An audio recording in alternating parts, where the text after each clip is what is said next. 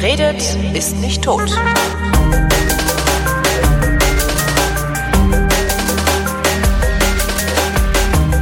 Willkommen zu einer neuen Ausgabe der Wissenschaft, worin Holger Klein und nein, das ist unhöflich, worin Florian Freistetter und Holger Klein über die Wissenschaft beziehungsweise Neuigkeiten aus der Welt der Wissenschaft miteinander reden. Hallo Florian. Hallo Holger. Ähm, ich habe was aus dem Universum mitgebracht. Ja. Und zwar äh, musst du mir da wahrscheinlich ein bisschen was erklären und darum denke ich allen anderen vielleicht auch. Kanadische Wissenschaftler wollen eventuell eine Quelle kosmischer Radioblitze entdeckt haben. Okay. Und zwar haben sie einen Fast Radio Burst gefunden, der nicht aus einer anderen Galaxie kommt, sondern ähm, aus unserer Milchstraße und ungefähr 30.000 Lichtjahre entfernt ist und der von einem Magnetar stammt. Mhm. Ich habe Fragen, Florian. Ja, bitte. Äh, wo fängt man denn an? Was ist ein kosmischer Radioblitz? Ein kosmischer Radioblitz? Äh, mein, das ist ein Radioblitz aus dem Kosmos.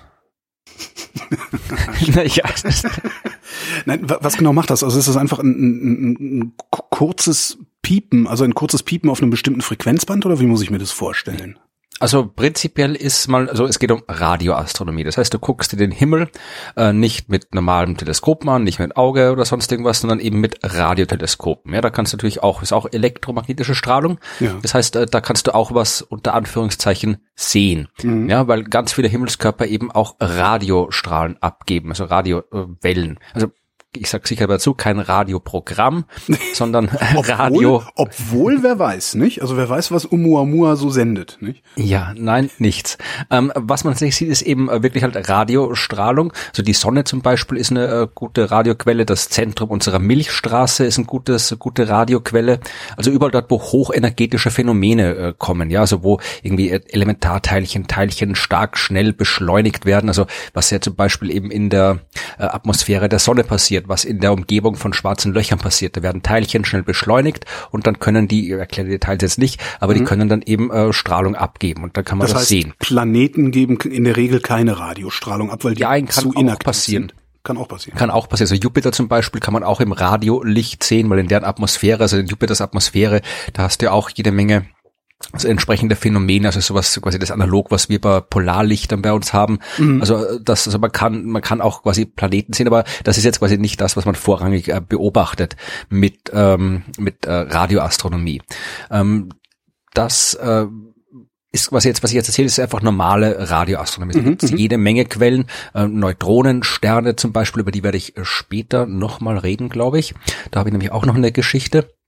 Und äh, ja, also normalerweise kannst du dir das vorstellen, also reden wir mal über Supernova-Explosionen. Ja. ja. haben wir schon oft genug gemacht. Mhm. Äh, wir sehen jede Menge Sterne am Himmel, die leuchten halt. Ja, manchmal ein bisschen heller und äh, weniger hell, wenn es äh, Sterne sind, die ihre Helligkeit verändern. Äh, ab und zu kommt es vor, dass plötzlich ein Licht am Himmel angeht und da wieder weg ist. Wenn, wenn Leute wie du, also Astronomen, plötzlich sagen, was, was, was für eine Zeiteinheit meinen die dann? Also, wenn ich jetzt von Supernova-Explosionen rede, dann ist plötzlich, also die längste Zeit der Geschichte war plötzlich plötzlich, du hast halt irgendwie hingeguckt am Himmel und da, wo vorher kein Licht war, war nachher ein Licht. Also, du, wenn du jetzt quasi kontinuierlich zufällig diesen einen Punkt am Himmel anvisiert hättest über die ganze Nacht hinweg, dann hättest du vielleicht gesehen, dass das Licht halt so, ja, halt äh, so aufgedreht wird. Also irgendwann taucht es im sichtbaren mm. Bereich Bereich auf, den du sehen kannst mit deinem Auge. Dann wird's heller, heller, heller, heller, heller, heller, heller. Und dann nach so ein paar Wochen oder Monaten wird's wieder, ist es wieder weg. Okay, äh, Wochen, das ist quasi. Okay. Mhm. Das ist aber Supernova-Explosion, ja. Also das wäre quasi als analog, wie man es sich leichter vorstellen kann, halt ein, ein, ein optischer Fast Optical Burst oder so. Ja. Also die Abkürzung, das gibt's nicht. Aber äh, was jetzt, jetzt bei schon, den jetzt schon. was es bei den äh, um die Radioblitze geht, ist natürlich das Gleiche. Ja, du siehst äh, plötzlich einen einmaligen kurzen Ausbruch, einen Helligkeitsanstieg im Radiolicht. Ja, und das äh, Fast in dem Fall, da sind wir jetzt wirklich im, äh, im anderen Bereich. Da reden wir jetzt von Sekundenbruchteilen. Ja, also da geht's wirklich, da macht's einmal so wips und dann ist es wieder weg. Mhm. Also ich weiß nicht, ob es wirklich Whips macht, aber es aber aber halt äh, es macht halt irgendwie. Du hast halt einen, plötzlich einen extrem schnellen äh, starken Ausbruch im okay. äh, Radiolicht. Also über Sekunden reden wir da höchstens. Ja, ja so Sekundenbruchteile eigentlich. Okay, ja, okay. Das ist dann wirklich schnell. Und ähm, ja, und da die die ich weiß jetzt die habe mich mit Radioastronomie im Detail nicht so intensiv beschäftigt. Ich weiß jetzt gerade nicht, wann da der erste entdeckt worden ist. Ich glaube so, es ist noch gar nicht so lange her, dass man die Fast Radio Bursts gefunden hat. Also es ist so, muss noch in diesem Jahrtausend gewesen sein, also so 2000 rum, glaube ich, dass man die es erstmals entdeckt hat. Und dann, ah hier, ich habe gerade Wikipedia aufgemacht, wie es alle Profis äh, machen im Bereich der Wissenschaftskommunikation. Nein, nein, nein, nein, nein. Das Professionelle daran, Florian, ist, und das ist wirklich, seit 100 Sendungen machen wir das und ich bin je jedes Mal quasi eingeschüchtert fasziniert davon, wie du es schaffst, während du einen vergleichsweise komplexen Sachverhalt erzählst, nebenbei noch auf Webseiten was nachzugucken. Das kann ich zum Beispiel nicht. Sobald ich damit anfange, auf der Webseite nebenbei was nachzugucken, fange ich das Stammeln an und verliere den Faden. Also insofern äh, hervorragend. Also Hut ab. Gut, äh, hier steht auf jeden Fall, der erste äh, schnelle Radioblitz wurde 2001 am Parkes Radioteleskop in Australien empfangen, aber erst 2006 in Archivdaten entdeckt. Das heißt, da hat man so Zeug aufgenommen und dann haben wir irgendwie fünf Jahre später hingeguckt und gesehen, äh, da war was, das wir damals übersehen haben. Also es ist noch kein so äh, altes Phänomen, diese Fast Radio Bursts und dann mittlerweile, glaube ich, sind, äh, hat man schon ein paar Dutzend entdeckt von diesen Dingern und die Frage war halt immer, also ist, man weiß noch nicht exakt, wo die herkommen. Natürlich gibt's äh, jede Menge äh, Quellen. Ich habe vorhin schon von den äh, hochenergetischen Quellen gesprochen, hoch, hochenergetischen Phänomenen im äh, Universum, die sowas erzeugen können. Ja, also zum Beispiel eben ähm, Neutronensterne, ja, also wenn zum Beispiel ähm, Neutronensterne ist das, was von einem mittelgroßen Stern übrig bleibt, nachdem mhm. er irgendwie zusammen in sich zusammengefallen ist, dann ist das Ding immer noch so schwer wie ungefähr die Sonne, aber nur so groß wie Berlin ungefähr. Ja, also äh, sehr sehr dicht. Ich finde das immer noch absolut unvorstellbar, aber ja.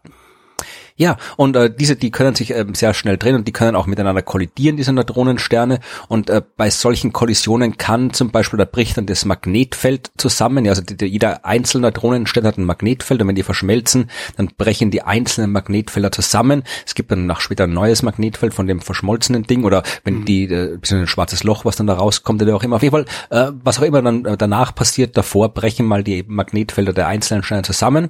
Und da kann es eben dazu kommen, dass dann eben so so kurzer Ausbruch an Radiostrahlung äh, kommt. Ja, äh, es kann sein, dass eben äh, schnell rotierende Neutronensterne, dass äh, da äh, aus deren Atmosphären, aus deren Umgebung äh, so Radioblitze rauskommen, andere Sterne, die verschmelzen. Es muss irgendwas, was irgendwas was bisschen so so gewaltiges sein, ja, also wirklich Kollisionen von Sternen, explodierende Sterne, ja, also Supernova-Explosionen, äh, vielleicht Sterneausbrüche, also so äh, Super nicht Supernova, sondern also äh, so Aktivitätsausbrüche von Sternen, also wenn es quasi auf einem Stern in der Atmosphäre mal so rumst und ein bisschen was ähm, sich da die Magnetfelder, also. genau, die Magnetfelder neu, das ist ja auch alles elektrisch geladenes Material, was da rum äh, äh fliegt. Und äh, wie gesagt, aber es gibt halt äh, äh, so auch noch exotischere ähm, Hypothesen, dass zum Beispiel, wenn ein schwarzes Loch verdampft, dass dann äh, ein Fast Radio Burst rauskommt. Oh. Äh, verdampft? Die, die, die können ja. verdampfen? Ja, also gehen wir fix davon aus, dass es so ist. Man hat es noch nicht beobachtet, ähm, weil da müssen wir jetzt wirklich ganz weit äh, abschweifen. Ich verlinke am besten äh, etwas, wo ich das mal erklärt habe, gibt sowohl zum Hören als auch zum Lesen. Mhm. Geht um die Hawking-Strahlung natürlich und die, es ist ein Ding, also Hawking-Strahlung ja. Hawking-Strahlung zu erklären ist äh, entweder ganz einfach, dann ist die Erklärung meistens falsch, oder es ist sehr, sehr schwer. Ah, das ist wie mit, dann, das ist wie mit den Gezeiten, ja?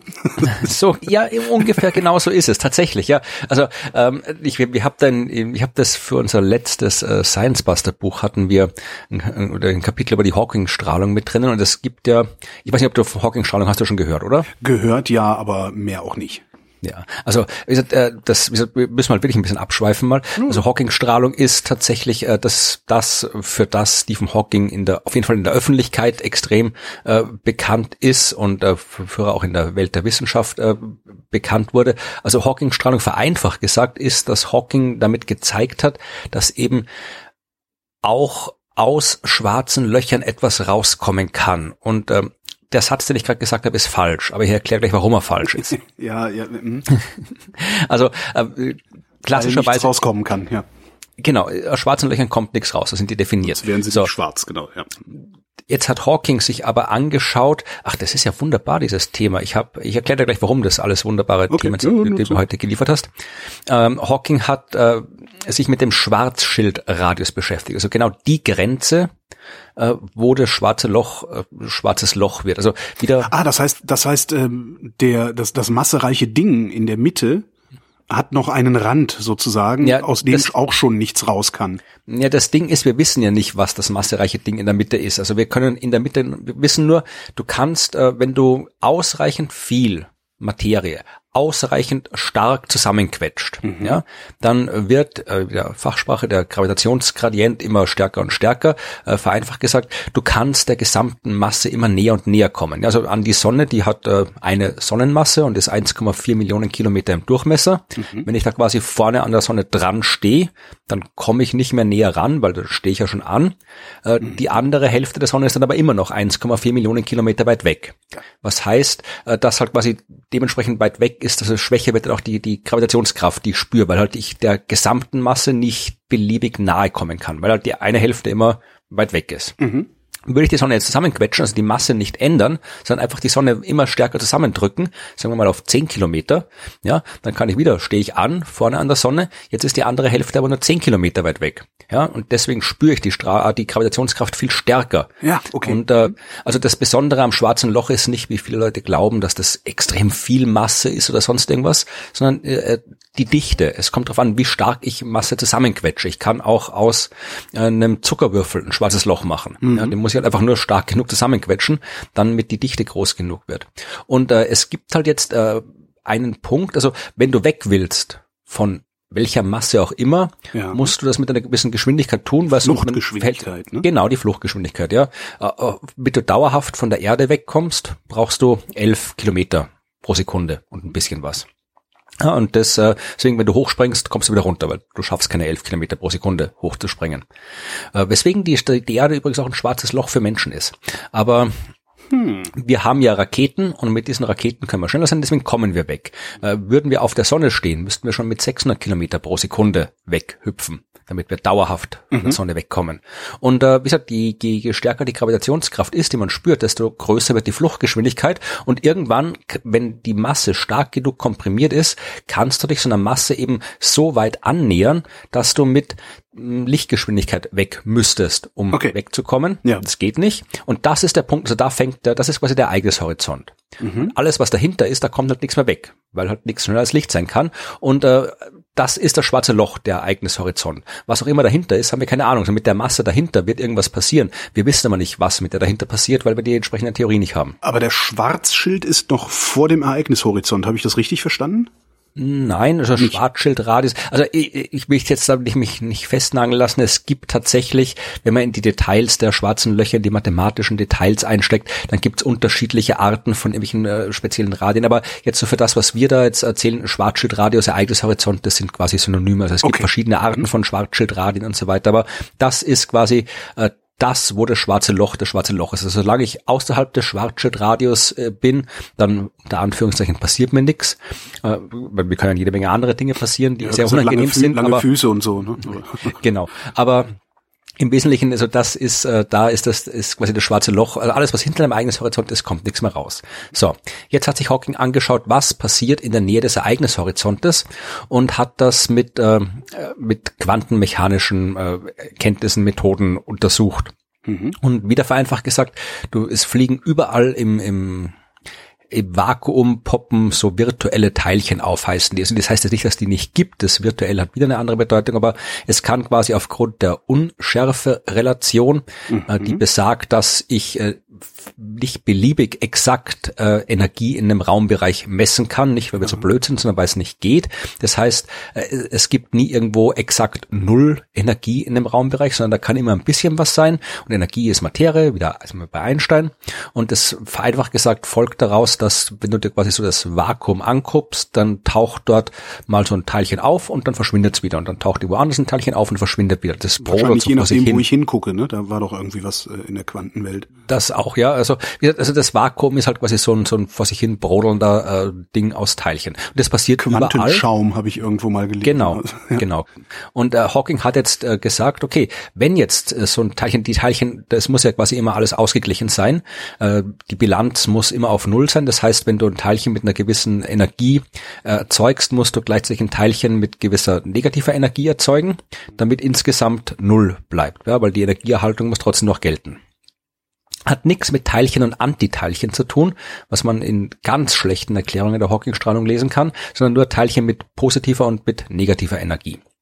Und äh, jetzt äh, kann hat Hawking sich überlegt, passieren, dass sowas halt in der Nähe von dem Schwarzschildradius passiert, dass diese Teilchen, so ein Teilchenpaar aufploppt und dann fällt ein Teilchen ins Loch hinein und das andere bleibt draußen und bewegt sich halt irgendwo hin, kann nicht mehr äh, zerstört werden, weil normalerweise hast du eben Teilchen mit positiver Energie, Teilchen mit negativer Energie entstehen und dann bumm, krachen die zusammen und verschwinden wieder als Energie im Quantenschaum. Mhm. Wenn jetzt das eine aber weg ist, weil es im schwarzen Loch verschwunden ist, bleibt das andere übrig und bewegt sich vom schwarzen äh, Loch weg und äh, weil das äh, Teilchen, das im schwarzen Loch gelandet ist, eine negative Energie hatte, heißt das, dass damit quasi die Gesamtenergie des schwarzen Loches und damit auch die gesamten Masse minimal verringert wird. Mhm. Und im Endeffekt hast du ähm, ein Teilchen, das sich vom schwarzen Loch wegbewegt und gleichzeitig ist das schwarze Loch ein kleines bisschen leichter geworden. Das also es schaut ganz, ja.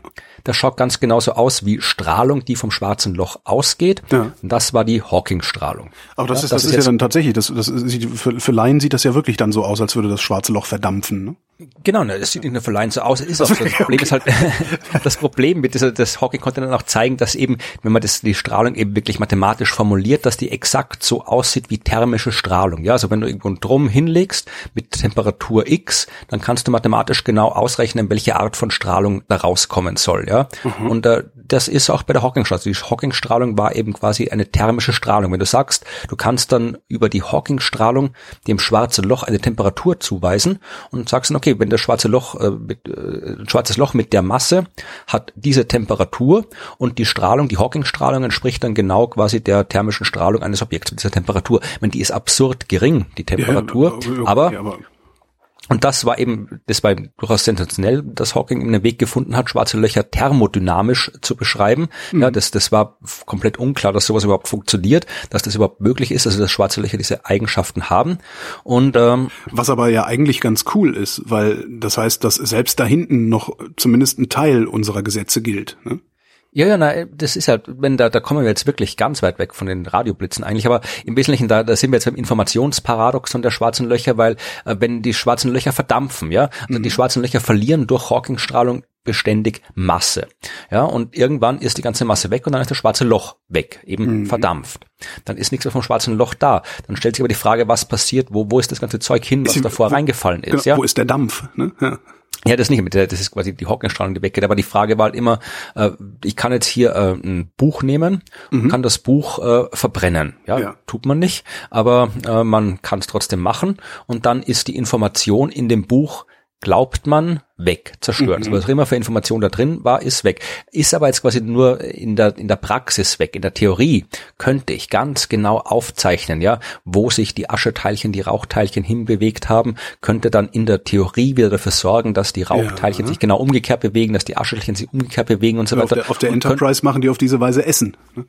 Äh, zum Beispiel, ja, also ich kann quasi, weil ich kann hier quasi in der Theorie den ganzen Prozess umkehren. Ich habe quasi die Information sehr, sehr, sehr stark äh, verändert im verbrannten Buch, aber mhm. ich habe sie nicht zerstört. Sie mhm. wäre noch da. Wie gesagt, in der Theorie, in der Praxis natürlich geht das nicht, aber in der Theorie wäre sie da. Äh, in der Theorie und der Praxis, aber was immer hinterm Ereignishorizont ist, ist weg. Das mhm. kommt, da, das ist weg. Ja, äh, da gibt es keine Möglichkeit. Das könnte in einem anderen Universum sein. Also das Innere vom schwarzen Loch ist in gewisser Hinsicht, kann man als anderes Universum definieren. Das hat halt keinerlei kausalen irgendwas mehr mit unserem Universum. Mhm. So, jetzt ist die Frage, was passiert mit dem Buch, wenn ich es in ein schwarzes Loch schmeiß? Dann ist die Information weg. Jetzt gibt's aber äh, Naturgesetze, die sagen, Information kann nicht vernichtet werden. Und das ist äh, unter anderem dieses Informationsparadoxon äh, der schwarzen Löcher, mit dem sich Hawking auch massiv beschäftigt hat. Und seit er die Hawking-Strahlung eben äh, entdeckt, erfunden, wie auch immer man es nennen will, hat, äh, wird eben darüber diskutiert, was das jetzt heißt. Also kann man quasi aus der Hawking-Strahlung vielleicht irgendwie die Information äh, rekonstruieren. Ich wollte gerade sagen, vielleicht steht das da mit drin. Ja. Bleibt bei dem, bei dem äh, das eben da eigentlich nicht, ja, weil die Hawking-Strahlung ist rein thermisch, ja, da ist überhaupt keine Information drin, außer das Ding, das die Strahlung erzeugt hat, Temperatur X. Mehr Information mhm. ist da nicht drin, sonst wäre es keine thermische Strahlung. Okay. Äh, ist vielleicht kann man vielleicht irgendwie am Ereignishorizont selbst Variationen in der Hawking-Strahlung sehen und daraus etwas ableiten. Also das ist halt immer noch ein ungelöstes Problem, weil wir halt immer noch nicht verstehen, wie schwarze Löcher wirklich funktionieren, weil uns die Quantentheorie der Gravitation fehlt. Und äh, aber nach dem, was wir wissen, wenn es die Hawking-Strahlung gibt, das Problem ist, dass man sie nicht äh, durch Beobachtung nachweisen kann. Also theoretisch schon, man müsste halt nur gucken, äh, ob irgendwo ein Drum liegt im Universum, das halt entsprechend strahlt. Das Problem ist, ein typisches schwarzes Loch, so mit Sternenmasse oder mit auch die, die, die noch größeren, die supermassereichen schwarzen Löcher, äh, die strahlen halt extrem absurd gering. Je größer die Masse eines schwarzen Loches ist, desto äh, weniger Hockeystrahlung gibt's ab. Okay. Und also das heißt, bis, bis so ein normales schwarzes Loch, das aus einem Kollaps von einem Stern entsteht, ja, bis das verdampft, ja, da kannst du noch irgendwie, ich könnte jetzt irgendwelche Zahlen sagen, aber das dauert noch mal irgendwie ein paar, also das Universum hat noch nicht mal, ist noch nicht mal ja. annähernd alt genug, dass sowas passiert. Da kannst okay, du so lange, okay. Zehn hoch, also das ist das allerletzte, was passiert im Universum nach, nach zehn hoch 100 Jahren oder sowas verdampfen mal die schwarzen Löcher. Okay. Äh, die, die früher verdampfen, das es könnten so schwarze Löcher mit viel kleinerer Masse sein, ja. Also wirklich so schwarze Löcher, die die Masse von, von einem Planeten haben, die die Masse von einem Asteroiden haben. Das sind schwarze Löcher, deren Schwarzschildradius wäre dann irgendwie so Millimeter oder großer oder noch, äh, noch kleiner. Mhm. Und äh, solche schwarzen Löcher, der einzige Weg, wo man, wie die entstehen könnten, nach den, den wir uns ausdenken oder vorstellen können, ist, dass die kurz nach dem Urknall selbst entstanden sind, als dadurch irgendwie so, so Quantenfluktuationen äh, in der noch äh, un irgendwie äh, verarbeiteten Materie, also wo halt noch nichts, keine Sterne, noch nichts gab, sondern wirklich Sekundenbruchteile nach dem Urknall selbst haben Quantenfluktuationen in gewissen Raumbereichen quasi ein bisschen Materie so weit zusammengeschoben, dass da halt die äh, entsprechende Dichte erreicht war. Und dann sind so wirklich so Elementarteil große mini-schwarze Löcher entstanden. Und die können halt dann wirklich auch in Zeitskalen verdampfen, die in dem liegen, was, was, das könnte quasi jetzt auch passieren. Hat man noch nicht beobachtet sowas, wir haben noch keine solchen primordialen schwarzen Löcher, wie sie heißen, beobachtet bis jetzt.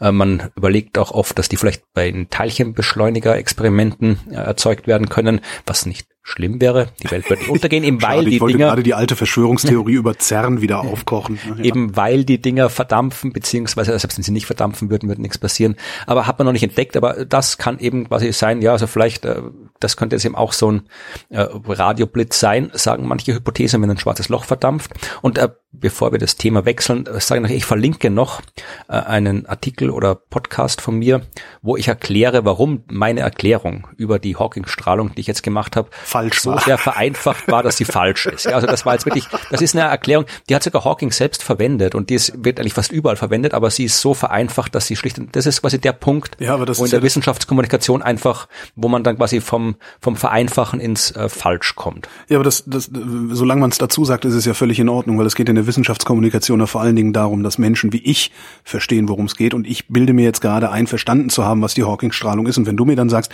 das aber ist so sehr vereinfacht, dass es falsch ist, hier kannst du nachlesen, wie es richtig ist, merke ich mir das ja auch. Und das ist ja gelungene Wissenschaftskommunikation dann. Das Problem ist, man kann auch nicht wirklich nachlesen, wie es richtig ist. Also du kannst schon. Da musst du halt irgendwie noch ein paar Semester Mathe studieren und äh, okay. theoretische Physik. Also das ist eins von den, den Phänomenen, die halt schlicht und einfach äh, nicht in normale Sprache übersetzbar sind. Die ja, kannst du mathematisch hinschreiben. Also ich habe, wir haben es quasi probiert für dieses Science Busters Buch. Wir haben eine Erklärung, äh, ich habe eine Erklärung dann gebastelt, die immer noch falsch ist, aber ein bisschen weniger falsch und äh, auf eine Art weniger falsch, dass man ein bisschen besser versteht, wie das schwarze Loch jetzt diese Hawking-Strahlung macht. Also im Wesentlichen hat es da was mit damit zu tun, dass äh, unterschiedliche Beobachter sich nicht einig darüber sind, äh, was ein Vakuum ist und was nicht, mhm. und dass ein schwarzes Loch kein statisches Objekt ist, sondern quasi ein fortlaufender Kollaps und äh, die Hawking-Strahlung ist das, was das schwarze Loch mit dem Vakuum macht, das jetzt dort ist, wo es vorher war. Wie gesagt, ich verlinke das, das kann man sich gerne im Detail durchlesen. Ich habe gerade, gerade, ich dachte, so, ist, wo es vorher, ja, nee, verlinkt das mal, dann gucke ich mir das ja, noch aber wie gesagt, das, das, eine Frage hätte ich aber noch zu den zu den Radioblitzen. Ja, wir waren noch nicht fertig. Wir waren ja quasi oh, wir waren noch gar nicht fertig. Abschweifen. Entschuldigung, ja, Entschuldigung. Ja, dann, ja, hm. ja, also wie gesagt, das waren halt jetzt irgendwie alle, das war jetzt eine von den, diese verdampfen, verdampfenden schwarzen Löchern waren eine von den exoterischeren Hypothesen, wo die Dinger herkommen. Gibt natürlich auch Aliens, natürlich, äh, tauchen natürlich. die auf. Ja, Aber ja, also ist das die, meines Wissens nach und wie gesagt, ich habe es am Anfang gesagt, ich bin mir nicht ab, das ist kein Gebiet, auf dem ich mich, mit dem ich mich besonders stark beschäftigt habe, aber meines Wissens nach ist immer noch nicht ganz klar, äh, wo diese äh, Fast Radio Bursts tatsächlich herkommen, ja, mhm. was dann wirklich genau äh, der Grund ist. Es werden Ein Magnetar haben Sie geschrieben. Ja, Magnetar, das ist äh, Magnetar ist wieder etwas anderes als ein Magnetar ist, ähm, da geht's um, ich überlege gerade, ob Magnetare, sind das Galaxienkerne oder sind das äh, sind das Lass es mich Neutronensterne. Lass es mich dir Nein, Neutronensterne. Entschuldigung, ich weiß schon, ich habe es gerade hier. Also genau. ein Magnetar ist ein Neutronenstern mhm. mit einem sehr starken Magnetfeld. Also Neutronensterne haben generell starke Magnetfelder, weil, also eigentlich haben Neutronensterne gar keine Magnetfelder. Wie du sofort merken hättest können und eigentlich einwerfen hättest müssen, hättest nämlich sagen müssen, Florian, wenn Neutronensterne, wie der Name andeutet, aus Neutronen zu bestehen scheinen und Neutronen ungeladene Atomkerne sind. Magnetfeld haben? Ganz genau. Ja. Ähm, äh, weil Neutronensterne eben kein Magnetfeld haben, aber in ihren äh, in ihrer Atmosphäre, wenn man so will, äh, jede Menge geladene Teilchen existieren und mhm. rumwirbeln und sich rundherum bewegen und deswegen haben sie ein Magnetfeld und solche Neutronensterne sind wie gesagt sehr klein, extrem dicht und rotieren extrem schnell. Ja, also die haben wirklich ähm, so können sich paar hundert bis tausend Mal pro Sekunde um ihre Achse drehen. Mhm. Und äh, das, äh, weil ein Neutronenstern eben ursprünglich mal ein normaler Stern war und dann kollabiert ist zu einem extrem dichten kleinen Objekt, ist dabei auch das Magnetfeld quasi mit kollabiert und dadurch verstärkt worden, ja, weil du halt mhm. irgendwie die vorher was was waren vereinfacht die Feldlinien weit auseinander, nachher sind sie dicht, darum ist das Magnetfeld extrem stark und manche Neutronensterne haben noch viel stärkere Magnetfelder als äh, die üblichen und die heißen dann Magnetar und äh, wenn jetzt so ein Neutronenstern schnell rotiert, dann kann er eben auch so äh, an seinen magnetischen Polen ähm, Teilchen quasi, die in, in seiner Umgebung beschleunigt werden, die können dann über die ähm, Pole, Magnetpole genau. weggeschleudert werden. Da gibt's ja, da gibt's ja werden. zahlreiche Animationen auch, die, die man schon gesehen hat. Genau. Irgendwie praktisch wie so eine, wie so eine Erdachse, die, ne, eine Erdachse ja. aus Strahlung, die da so durchsticht, sieht das ungefähr. Ja, also man ist ja im Prinzip wieder vereinfacht gesagt, wie so, so ein Hammerwerfer, der schleudert halt irgendwas um sich rum und dann äh, kann es halt irgendwie auch wegfliegen. Und das passiert halt, weil das geladene Teilchen sind und weil es in Magnetfeldern passiert,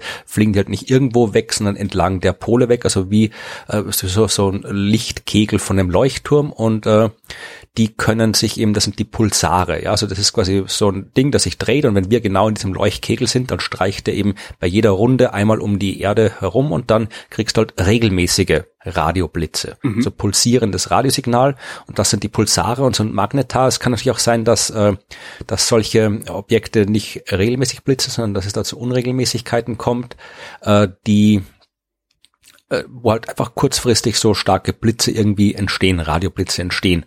Und äh, das äh, schreiben jetzt, wie ich gerade gelesen habe, diese äh, kanadischen Forscher, äh, ist deren Erklärung für die den Fast Radio Burst, den Sie beobachtet haben. Aber da bin ich tatsächlich überfragt, um das einschätzen zu können, mhm. äh, wie genau, ich weiß jetzt nicht, wie genau äh, diese Neutronensterne die Blitze machen und warum die das nicht äh, periodisch machen.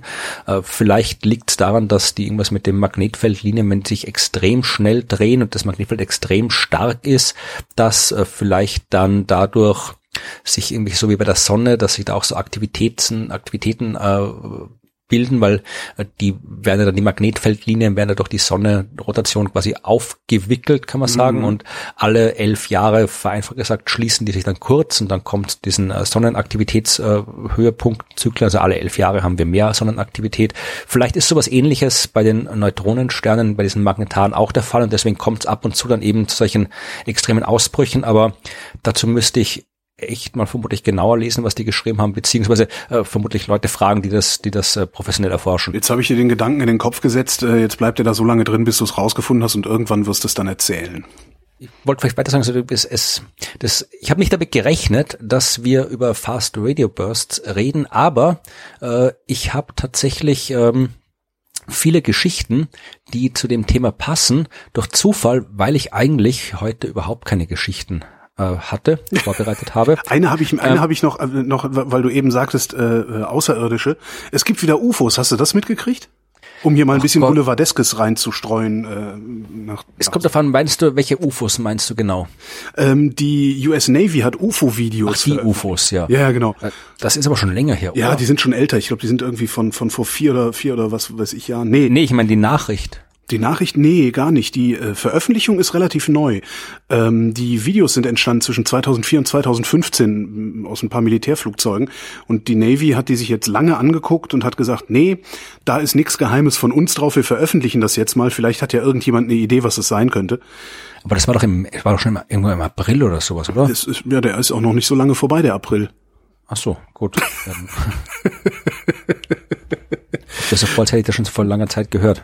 Nee, eigentlich, also, äh, nee, also ich habe es tatsächlich erst in der Vorbereitung zur Sendung äh, gelesen, aber ist auch wirklich nicht, es ist eigentlich eher unspektakulär. Ich eigentlich, vielleicht schneide ich es auch raus, ähm, weil ich habe mir die Videos angeguckt, man erkennt wirklich nicht, was es ist. Ja, also das ist ja, mein, das ist ja ganz oft so, dass du halt einfach, es gibt halt Zeug, das halt irgendwie es halt irgendwie ist, wo man nicht sofort weiß, was es ist. Also ich sehe auch ganz oft im Wald irgendwo äh, äh Blätter rascheln und da okay, da war, da hat jetzt irgendwo ein Vieh rumgetrieben, aber ich habe keine Ahnung was für eins. Und genauso gibt's am Himmel halt irgendwie Zeug oder irgendwelche Kameraartefakte und weiß Gott was alles. Und ähm, ja, wobei Kameraartefakte sind das dann schon nicht mehr, weil das sind relativ lange äh, Aufnahmen. Ja, nee, aber klar, es, so Ding verfolgt wird.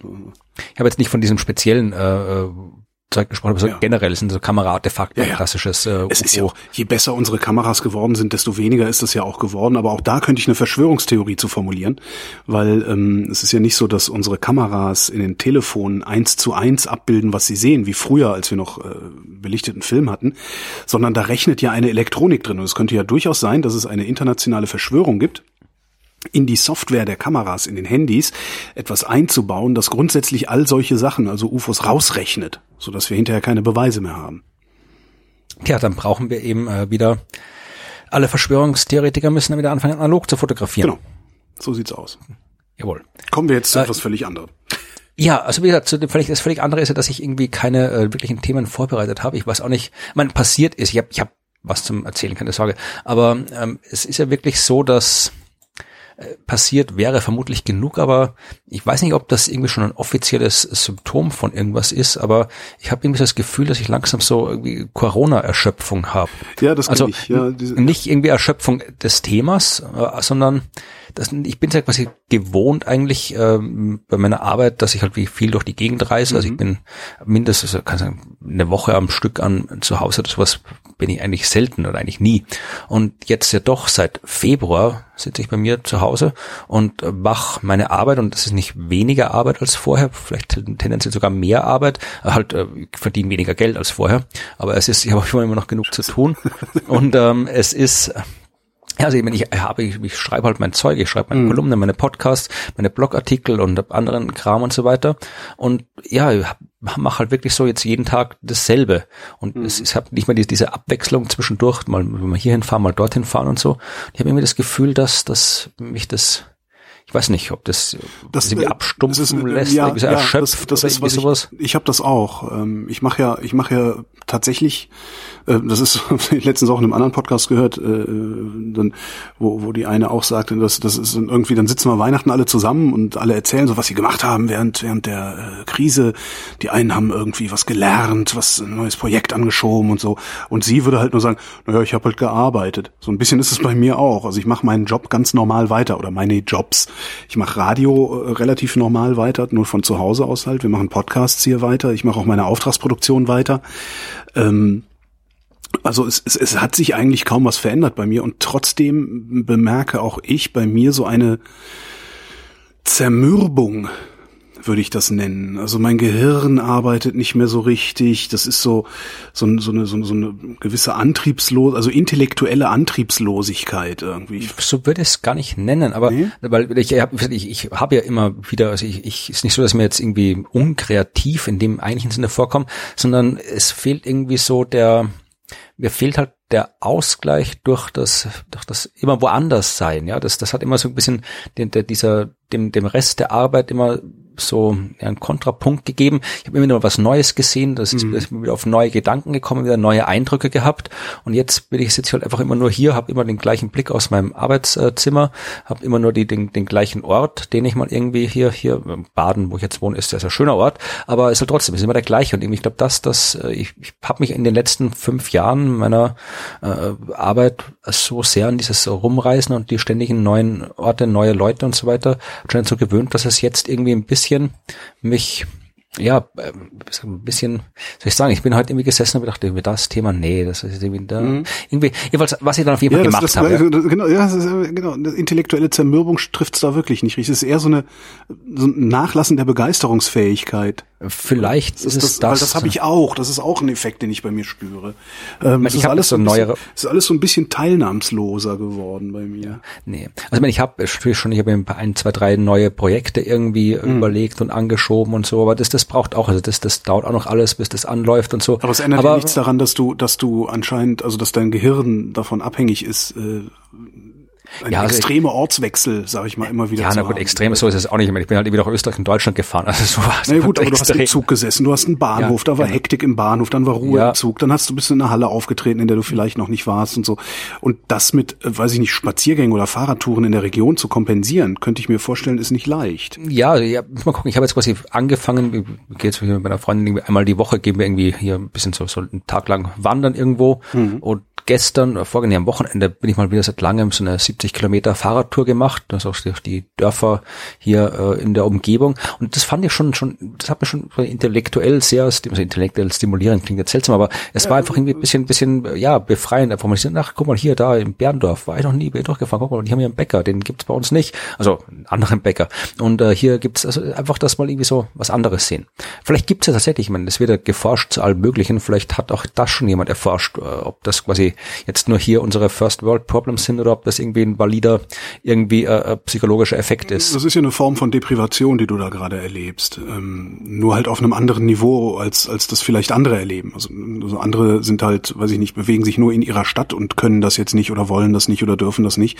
Und denen wird es wahrscheinlich genauso gehen. Nur dass die halt andere Eindrücke gesammelt haben als du und du hast dich dann über die, über die Jahre halt auch an ich sag mal, die Struktur der Eindrücke gewöhnt die du gesammelt hast. Also das glaube ich, das, das könnte könnte sowas wie Bachelorwissen sein oder so. Ja, ja. Vielleicht. Aber auf jeden Fall, nachdem ich dann heute irgendwie hier 20 Minuten vor der Sendung immer noch keine wirklich coolen Themen, also ich hab, ich hab, es gibt jede Menge coole Themen, also in die, die ich in den Wissenschaft, Journalismus und so weiter gesehen habe, aber nichts, wo ich sage, ach, das, das muss ich jetzt unbedingt erzählen.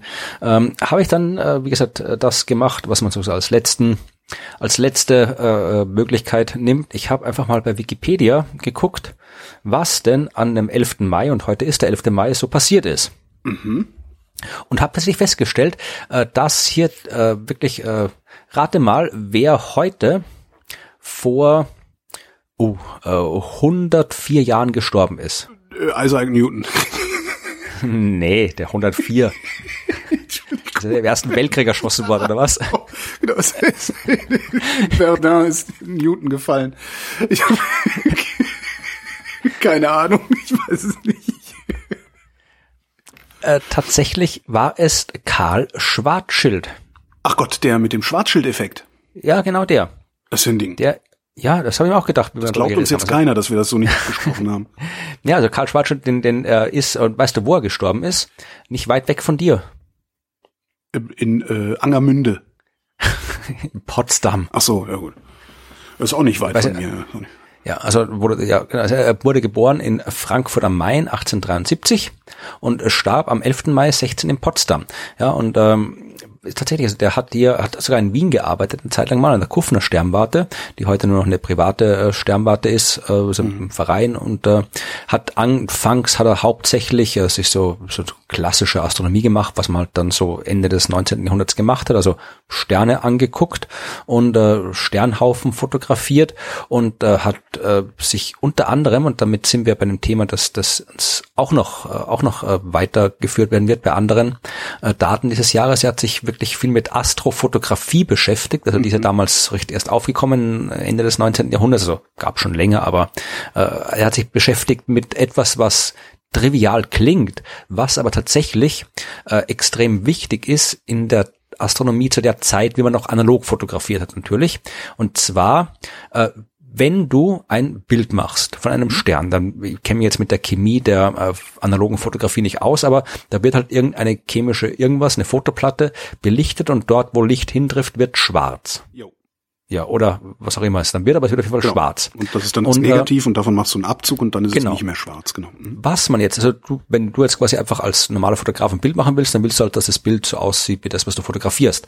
Äh, in der Astronomie interessiert dich aber nicht nur, dass du halt überall dort, wo ein Stern im Himmel ist, einen Punkt auf deiner Fotografie hast, sondern du willst ja Daten über die Sterne raushaben. Mhm. Das heißt, äh, du willst wissen, okay, wenn ich jetzt hier diesen Punkt gemacht habe, äh, der jetzt äh, so groß ist und so schwarz ist, was sagt man das mit den Sternen? Und Schwarzschild war einer, äh, der sich quasi mit, genau mit dem beschäftigt hat und nach Beziehungen gesucht hat und auch gefunden hat, wie jetzt äh, die Intensität, die reale Intensität des Sternenlichts zusammenhängt mit der Belichtungszeit, die du nimmst und der Schwärzung der Fotoplatte. Also dass du dann wirklich dir angucken kannst, also den, den, den schwarzen Punkt auf deiner Platte angucken kannst, vermessen kannst und daraus dann berechnen kannst, äh, wie äh, hell der Stern jetzt ist, welche das, Intensität der Stern hat und so weiter. Das hat der wann gemacht? Äh, das war so äh, 1897 bis 1899 um den Dreh rum. Ich bin gerade fasziniert davon, dass, dass sie damals offensichtlich schon so präzise Instrumente hatten, also sowohl Teleskope als auch vor allen Dingen fotografische Apparate. Ja, also ich, da bin ich jetzt bitte auch kein Experte, was das angeht, aber ich meine, ich habe tatsächlich noch in meinem äh, in meinem Studium haben wir noch mit so alten äh, Fotoplatten gearbeitet, also wir haben das noch im Praktikum gelernt, also du hast dann wirklich, du hast dann so so eine große, das ist so eine große äh, Platte, äh, die liegt dann auf einem Leuchttisch und dann gehst du da mit so Lupen rüber und äh, guckst dir die Dinge an und kannst dann eben mit entsprechenden Instrumenten vermisst du den Durchmesser äh, von diesen Dingern, du kannst dann auch kannst du sie auch irgendwie in Computer einscannen, beziehungsweise damals hat man es dann eben äh, mit mit äh, anderen Instrumenten gemacht. Also du kannst dann wirklich gucken, ähm, wie jetzt, äh, wie viel Licht geht da durch. Also du kannst quasi durch diese äh, schwarzen Punkte durchleuchten und je nachdem, wie stark die Schwärzung ist, kommt da mehr oder weniger Licht durch. Das kannst du auch analog ohne Computer machen mhm. und so dann ausrechnen, wie stark das geschwärzt worden ist und so weiter. Und das haben die damals alles gemacht, ja, um rauszufinden, wie die Sterne funktionieren. Heute natürlich, also das digital, da kannst du genau messen, äh, wie viel äh, Licht da jetzt auf dem Chip draufkommt und nicht. Aber damals musste man es so machen. Und da war eben äh, Schwarzschild äh, einer der Experten Experten. Es gibt auch in dieser Formel, die du brauchst, um das zu machen, ähm, die Formel zur Bestimmung der Intensität der Schwärzung einer fotografischen Emulsion, wie es heißt. Und in dieser Formel taucht äh, ein sogenannter Schwarzschild-Exponent auf, ja, der tatsächlich nach ihm benacht, benannt ist liegt übrigens meistens bei 0,9, falls dich interessiert. Und ich kann dir jetzt nicht erklären, was es genau bedeutet, aber Man muss ja auch nicht alles wissen, man kann es aber versuchen. Also das hat Schwarzschild in Wien gemacht, äh, studiert, er war wirklich so ein klassischer Weltbürger, also er hat äh, studiert in, an der Uni Straßburg, dann ist er an die Uni München gegangen, dann hat er in Wien gearbeitet, danach äh, ging er nach Göttingen und hat dort äh, als Professor gearbeitet und ist 1909 Direktor des Astrophysikalischen Observatoriums in Potsdam geworden mhm. und war tatsächlich, wir haben vorhin noch über den Ersten Weltkrieg kurz gewitzelt, ähm, was man eigentlich nicht machen sollte generell, aber äh, Schwarz, gerade ich im Zusammenhang mit Schwarzschild, also Schwarzschild äh, hat sich 1914 freiwillig gemeldet zur Armee. Kann man sich und, heutzutage äh, auch gar nicht mehr vorstellen, dass jemand sowas macht, ne?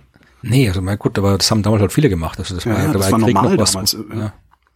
Und hat dann wirklich so bei der Artillerie äh, gearbeitet, hat dort so ballistische Berechnungen durchgeführt, also wirklich halt geguckt, wo man hinschießen muss und wie die Dinger fliegen und so weiter. Und ist dann ähm, in der ähm, ist erkrankt, also ist im Krieg krank geworden, nicht äh, durch irgendwelche Kriegsgeschichten, sondern hat äh, eine Hautkrankheit bekommen, also ich weiß gar nicht mehr, welche das ist, also irgendwas, irgendwas, eine Autoimmunerkrankung oder sowas hat er gehabt, also jetzt nicht einfach nur ein Ausschlag, sondern was Fieses, ist dann 1916 äh, von der Front zurückgekommen und dann äh, kurz später gestorben, ist nur 42 geworden und ähm, hat dann ähm, ist in Göttingen begraben. Also wer mal in Göttingen ist, Göttingen ist generell recht schön, aber die Friedhöfe dort, die sind absurd voll mit der berühmten Wissenschaftlerinnen und Wissenschaftlern.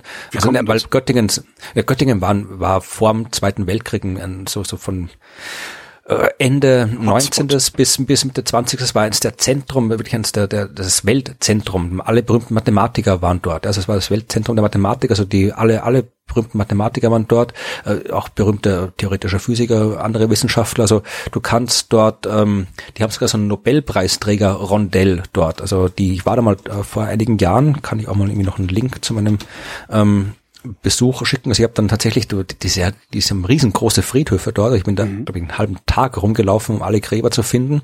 Also du kannst dort wirklich so tote Wissenschaftler besichtigen, geht in Göttingen wunderbar. Und ähm, du kannst auch am Grab vom Gauss kannst du picknicken. Der, der liegt noch in so einem Teil des Friedhofs, der quasi jetzt so öffentlicher Park im Wesentlichen ist. Mhm. Also äh, Göttingen ist immer ein Besuch wert. Und wie gesagt, äh, während äh, das ist das, das Beeindruckende, äh, während ja, Schwarzschild in Russland im Krieg war, äh, hat er quasi so im Schützengraben mehr oder weniger, hat er äh, diese äh, Arbeit geschrieben äh, über die Realitätstheorie. Die war damals auch neu. Die, ein, also die, die spezielle Theorie von Einstein, die spezielle Relativitätstheorie kam 1905 raus. Mhm. Die allgemeine über die Gravitation, die kam 1915 raus. Ja, also mitten im Krieg.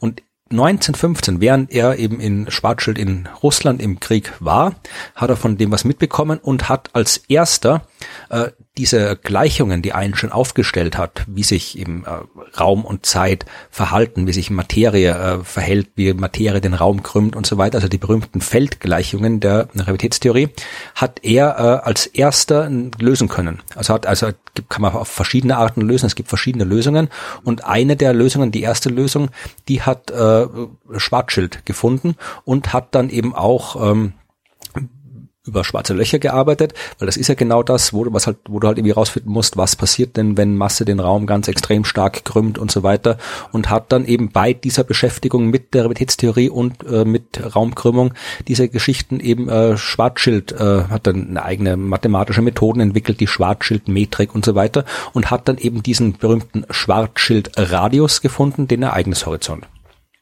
Das war der liebe Herr Schwarzschild. Och, guck an, ne?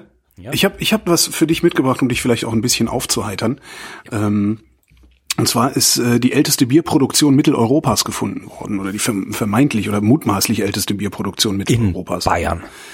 In der Schweiz am Zürichsee haben sie gegraben. Aber immerhin waren es österreichische. Das die Bayern? Was? Erlauben das die Bayern? Weiß ich nicht, aber es waren immerhin österreichische Archäobotaniker, die äh, das gefunden haben oder ausgegraben haben. Die haben jedenfalls was gefunden, das nennt sich, ähm, wo war's denn? Also äh, verkohltes Material, äh, verkohltes malziges Material, was bisher bezeichnet wurde als brotartige Objekte.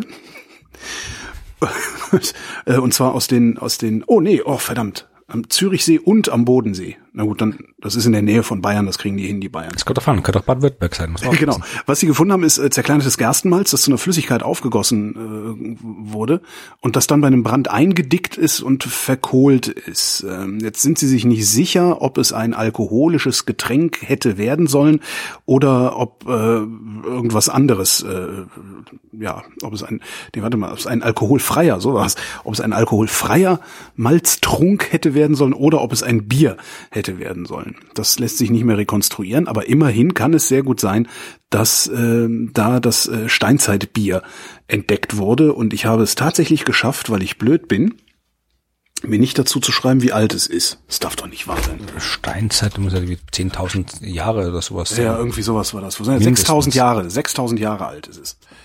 Ja. Cool, also das, das war ist doch mal was. 6.000 Jahre altes Bier. Der Wein übrigens, äh, habe ich auch irgendwo gelesen, habe ich mir aber nicht rausgeschrieben. Der Wein kommt aus China. Ähm, der Wein ist tausend Jahre, also in Europa rechnet man ja Georgien als das Geburtsland des Weines. Ähm, und in China scheint tausend Jahre vorher schon Wein angebaut worden zu sein. Das ist interessant, also ich, dass, dass äh, ich hätte eigentlich gedacht, dass Bier das ältere alkoholische Getränk ist, weil das kannst du, mein Bier ist quasi, wenn du halt Brotbacken, das, das mhm. hat man schon relativ früh gemacht und mein vom Brotbacken zum Bier ist es ja quasi kein Weg. Das ist ja im Wesentlichen fängst du genau gleich an und das kommt davon, hängt davon ab, ob du jetzt mehr oder weniger Wasser in die Pampe reinschüttest. Ja, aber Wein wächst halt einfach so, ne? Und das Ja, aber bis du aus Wein was rauskriegst, okay, gut, mein Trauben essen ist jetzt nicht so dramatisch. Ja, aber wenn die Trauben, ist, Trauben rumstehen lassen, ja, ja, hast du recht, ja. ja also. Es ist, ja, Hauptsache, Hauptsache es gab was zu trinken. Genau, Hauptsache, waren, waren eh alle besoffen. Auch die Kinder. Das habe ich neulich noch in irgendeiner Fernsehdokumentation über Bierbrauen auch irgendwie gesehen. Das war halt völlig normal, dass die Hausfrau Bier gebraut hat und äh, weil das Wasser war ja meistens dreckig und Bier war dann halt einigermaßen sauber und darum haben das alle getrunken und teilweise halt auch die Kinder. So und Schwangere ja, haben immer noch mal einen extra Schluck gekriegt, was ich auch super. Ja, aber es, es wird jetzt auch kein so ein, so ein kein stark, es wird eher so ein leichtes Bier gewesen sein, was ja, wir getrunken haben, ja. Nee, jetzt kein Doppelbock. Gut, kommen wir zum nächsten 11. Mai. Mhm. Weißt du, wer am 11. Mai 1924 geboren wurde? Ach je. Nein. ich wäre beeindruckt gewesen. So das, und zwar Anthony, also ganz, ganz viele erstmals sind geboren worden am Tag, aber unter anderem Anthony Hewish. Das war ein britischer Radioastronom. Gut, das hätte ich jetzt garantiert nicht gewusst, ja. Nee, also den, den kommt auf, man kann ihn schon kennen, denn er hat immerhin äh, einen Nobelpreis bekommen für Physik und äh, zwar äh, für äh, die Entdeckung, für, also gemeinsam mit äh, Martin Ryle, auch ein Brite, äh, für die Entdeckung der Pulsare, die wir heute auch schon die hatten. wir ja auch schon. Jetzt genau. verstehe ich auch langsam, warum du sagst, äh, dass ich zufälligerweise dir einen roten Thementeppich ausgerollt habe genau. mit meinem Radioblitz. Ja, das alles hängt zusammen. Weißt du, was äh, Anthony Hewish 1971 für einen Preis bekommen hat? Den Schwarzschildpreis für die Karl Schwarzschild Medaille Nein. der Astronomischen Gesellschaft. Ja. das ist ja super. Nee, also, aber äh, Hewish war auch, es ist auch eine sehr, sehr, sehr interessante Persönlichkeit. Also war äh, eben ja ganz auch eine klassische Karriere, da die studiert und so weiter und hat dann eben das relativ junge Feld noch der äh, Radioastronomie äh, beackert, so in den ähm, 50ern, 60ern, 70ern, weil das ja erst, also die Radioastronomie im eigentlichen Sinn ist erst nach dem Zweiten Weltkrieg entstanden. Die war jetzt mhm. wieder ein bisschen vereinfacht dargestellt, verkürzt dargestellt, so ein Nebenprodukt des, äh, der, des vom, vom äh, Radar, das im Zweiten Weltkrieg entwickelt worden ist. Mhm. Weil du ja mit dem Radar ja auch nichts anderes machst, als nach Radiostrahlung zu suchen und dann haben halt die oft festgestellt, dass da, dass da also störende äh, Strahlung kommt. Ah, okay. Und die, und die war halt dann, das war halt dann äh, Radio, es waren dann Radioquellen, die äh, aus dem Universum gekommen sind. Mhm. Ich weiß eine sehr verkürzte Darstellung der Geschichte ja, der Radioastronomie. So kurz, dass sie aber, falsch war, oder? Nein. Aber äh, auf jeden Fall war das also, die Radioastronomie gibt es noch nicht so lange in der Form. Das heißt, also er war damals, wie er äh, aktiv gearbeitet hat, also äh, war er wirklich noch vorn mit dabei. Und was er gemacht hat, hat ähm, er hat äh, eine Doktorandin gehabt, mhm. und zwar äh, Jocelyn Bell. Weiß den Müsste ich jetzt Hui sagen? Äh, äh, Könnte man. Äh, nee. Jocelyn Bell äh, heißt heute Jocelyn Bell Burnell, was dich auch nicht weiterbringen wird, vermutlich. Aber das ist halt irgendwie nee, ähm, Jocelyn Bell, die war damals Studentin, ja, also die hat äh, ihr Doktorat äh, geschrieben äh, beim äh, Anthony Hewish und äh, was sie tun sollte, äh, sie sollte eben nach Neutronensterne suchen, ja, also mhm. die musste irgendwie halt, hat so Radiosignale gehabt, das waren damals noch nicht irgendwie auf irgendwelchen Bildschirmen, das waren im Wesentlichen lange Computerausdrucke eben mit Radiokurven drauf.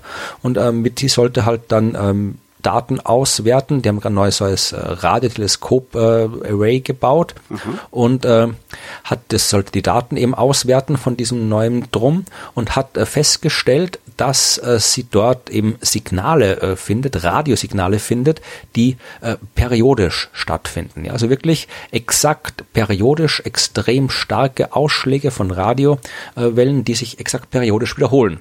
Was damals tatsächlich ähm, sehr, sehr äh, ungewöhnlich war, weil so wirklich exakt periodische Radiosignale, das ist eigentlich das ist etwas. Nichts, was in der Natur vorkommt, ne? Genau, das kannte man halt von der Technik, da mhm. kann man sowas machen, da macht man sowas auch, aber äh, es war jetzt nichts, wo man dachte, okay, das, das kann äh, die, äh, darum hat man auch damals tatsächlich Aliens ähm, als ähm, ja, so ungefähr so, wie wenn du im Wald plötzlich überall rechte Winkel findest, ne? So ungefähr, ja. Und dann hat eben, äh, wie gesagt, äh, die äh, Jocelyn Bell äh, war da nicht ganz so begeistert von dem Ding. Also man hat das, die, die, die dieses Objekt, das man da beobachtet hat, das hat tatsächlich so den, den inoffiziellen äh, Spitznamen LGM-1 bekommen, LGM-1. Und äh, LGM-1 steht für Little Green Man. Also das war der, der interne Spitzname für das Ding. Und äh, ja, äh, weil es halt wirklich so, weil das, das, das war jetzt nicht irgendwie so mal so, so an, nee, einfach so eine Kurve, die halt irgendwie mal so auf und ab geht regelmäßig, sondern du kannst das ja wirklich, Radiosignale kannst du wirklich zeitlich sehr genau vermessen. Mhm. Und ähm, die hat wirklich, das wirklich 1,3 Sekunden, alle 1,3 Sekunden ein Ausschlag, exakt, alle 1,3 Sekunden. Weil, und das ist halt wirklich irgendwie. Das frühe ähm, Wow-Signal, ne? Mhm. Und vor allem, was man auch noch wusste, okay, äh, 1,3 Sekunden, das heißt, was auch immer da 1,3 Sekunden machen, also wenn das jetzt quasi ein Stern ist, der. Pulsiert. Ja, äh, das geht nicht in 1,3 Sekunden. Das Stern ist viel zu ist viel zu groß für 1,3 Sekunden, dass der in 1,3 Sekunden irgendwas Relevantes machen kann. Ja, äh, das funktioniert nicht bei einem Stern. Ja, und dann hat er nicht geguckt, hier äh, alles äh, weiter auswerten. Und das war wirklich mühsam. Also das dieses Teleskop hat, wie gesagt, äh, keine Bilder produziert, sondern lange Papierstreifen. Mhm. Ja, mit Messwert, also 30 Meter Papierstreifen pro Tag. Äh, und die musste die Jocelyn Bell alle per Hand analysieren. Ja, und äh, nur weil sie das eben, diese, diese Scheißarbeit, simpel gesagt, machen musste, hat sie eben dann, weil sie halt wirklich dann schon so ein gutes Gefühl hatte für das, was da zu sehen war, hat sie halt dieses Ding entdeckt und äh, hat das halt weiter analysiert und hat festgestellt, okay, das ist kein Instrumentenfehler. Also was auch immer da abgeht, geht wirklich ab. Das liegt nicht in unserem Instrument. Mhm. Und äh, die Bell, es gibt da schon das Zitat von ihr, sie gesagt hat, ja, die war halt wirklich nicht begeistert äh, zitiert, ich übersetze jetzt äh, live auf äh, ins Deutsche. Ich habe probiert hier äh, mit, mit dieser neuen Technik einen Doktortitel irgendwie rauszukriegen und ein paar bescheuerte Aliens äh, haben sich gerade meine Antenne und meine Frequenz ausgesucht, um darüber zu reden. Super. Ja, aber wie gesagt, man hat dann halt wirklich schnell äh, gesagt, also äh, dass es, dass es äh, Aliens hat man ziemlich schon aus. Wenn es quasi Aliens sind, die auf einem, mhm. auf einem so wie man sich vorstellt, ja, also so wie wir mit unseren. Dann, dann wäre es ja nicht nur äh, periodisch gewesen, sondern dann hätte es ja in der Periode auch noch eine Information gegeben. Also dann wäre da ja, ja noch was aufmoduliert gewesen, oder? Das kommt drauf an, also so genau kann, das muss man gar nicht sagen, dass man das so genau messen kann, das aufmoduliert. Aber was du Fall messen musst, wenn du davon ausgehst, dass die auf einem Planeten leben und der Planet sich um den Stern rundherum bewegt, dann kriegst du halt einfach ein Doppler-Signal äh, in, in ja, das Radioding rein, ja, weil der Planet auf uns zukommt und von uns wegkommt und mhm. das hat man nicht gesehen. Ja, also äh, wenn, dann muss das direkt von einem Stern kommen und da wohnen selten Außerirdische oder irgendwas noch exotischeres. Ja, ähm, auf jeden Fall äh, hat äh, Bell weitergeguckt und dann ziemlich bald noch drei weitere von diesen Dingern gefunden. Und das hat dann schon gesagt, okay, das wäre jetzt dann wirklich sehr, sehr seltsam, wenn da drei in komplett unterschiedlichen Ecken des Universums, ja, mhm. wenn da wirklich von überall her plötzlich die anfangen, irgendwelchen Quatsch zu funken, ja. Ähm, und das hat Bell eben 68 veröffentlicht, äh, beziehungsweise Hewish hat es veröffentlicht als Erstautor, Bell als Doktorandin war noch die zweite Autorin. Natürlich, wie immer, immer der Mann zuerst, ja. Ja, es kommt davon, also in dem Fall, wenn es halt, wenn es damals hat es wahrscheinlich eine Rolle gespielt. Es ist ja nicht unüblich, dass quasi bei einer, wenn du noch noch in einem äh, Betreuungsverhältnis bist, dass der oder die Betreuer halt immer vorne steht und du ah, okay. hinten, obwohl es eigentlich nicht nett ist. Also mhm. normalerweise ich, meiner Zeit, wenn ich als Doktorand oder sogar als Diplomant, wenn ich da den, den Hauptteil der Arbeit gemacht habe, dann spare ich vorne und mein Chef hat sich hinten hingestellt. Ja, also das so gehört ist dann immer auch eine also persönliche Entscheidung. Das, ja. Ja. ja. Auf jeden Fall, mittlerweile in, in, dieser Arbeit hat man eben mal die Befunde präsentiert und auch gleich die Erklärung, von der wir heute wissen, dass sie richtig ist, nämlich dass genau das, was ich vorhin äh, erklärt habe, nämlich eben ein Neutronenstern, der ist eben extrem kompakt, der, der ist klein genug, um solche kleinen Signale zu erzeugen.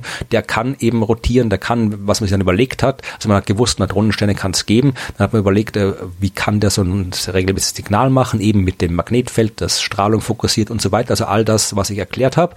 Und äh, das äh, haben die dann eben publiziert, das wissen wir heute, das stimmt. Also was Jocelyn Bell entdeckt hat damals waren Pulsare. Mhm. Und äh, für diese Entdeckung der Pulsare hat 1974 äh, Anthony Hewish den Nobelpreis bekommen. Toll, ne? Äh, mit ihm bekommen hat ihn Martin Ryle, der war einer der, der hat im Wesentlichen die Radioastronomie an sich miterfunden und hat quasi das war quasi Aber hätte, hätte Jocelyn Bell den nicht bekommen müssen den Nobelpreis? Das ist eine der der angehe immer noch existierenden äh, Debatten, mhm. ja, ob Jocelyn, Jocelyn Bell ist einer der vielen Fälle, wo dem Nobelpreiskomitee vorgeworfen wird, halt irgendwie äh, frauenfeindlich agiert zu haben. Zu Recht. Ich, ich finde zu Recht. Ja. Und äh, wie gesagt, verdient hat sie es auf jeden Fall. Ja, also wenn man den äh, Hewish den Preis gibt, dann kann man ihm Bell genau geben, weil die hat die Arbeit gemacht, die Datenauswertung gemacht und so weiter. Ähm, sie war auch die, die von Anfang an überzeugt war, dass das irgendwas mit einem Stern zu tun haben, was mhm. da muss. Äh, die, die, Aliens, wenn, auch wenn es nicht unbedingt ernst gemeint war, die Aliens, die, das war die Idee vom Jewish. Also, ich sag, es gibt noch mehr Sachen, also die, solche, solche anderen äh, Frauen, die übergangen worden sind. Also es hat schon ein bisschen System beim Nobelpreis. Äh, Jocelyn Bell. Möglicherweise ist das System, das dahinter steckt, Patriarchat. Und so ist das. Halt. Möglicherweise. Halt. Müssen wir, ich glaube, da brauchen wir noch mehr Forschung. Das müssen wir noch ja, genauer angucken, ob das das ist. Genau, stimmt. Aber nee, also äh, wie gesagt, äh, Bell selbst, also die, die lebt immer noch. Ich habe sie auch ab und zu mal schon auf astronomischen Konferenzen rumlaufen sehen. Mhm. Äh, die, sie ist, sie hat eine absolut, sie hat eine super Karriere gemacht als Astronomin. Sie gilt heute als eine der, also so, so wirklich so, sie hat, sie ist jetzt da quasi nicht durch, nicht jetzt irgendwie schlecht ausgestiegen, dass ihre Karriere dann vorbei gewesen wäre oder sowas. Also sie ist heute immer noch eine der bekanntesten äh, Astronominnen, die, es wird wirklich irgendwie ist jetzt äh, sogar, ist jetzt Dame Jocelyn Burnell, also hat irgendwie auch den Adelstab bekommen und so weiter, hat geht, ziemlich alle anderen Preise, die man kriegen kann als Astronomin, hat sie auch gekriegt im Laufe der Zeit. Obwohl keine Schwarzmedaille sehe ich gerade in der Liste. Aber vielleicht ist die auch einfach nicht aufgeführt, weil sie so viele andere hat. Und äh, wenn man sie fragt, weil sie lebt ja noch, man kann sie fragen, was sie von der Sache hält, dass sie den Preis nicht bekommen hat, ist Stopp. halt immer sehr. Stopp mal. Ja. Das merkst du jetzt. Wenn man sie fragt, was sie davon hält. Ich muss nämlich gerade noch mal in die Küche. Jawohl.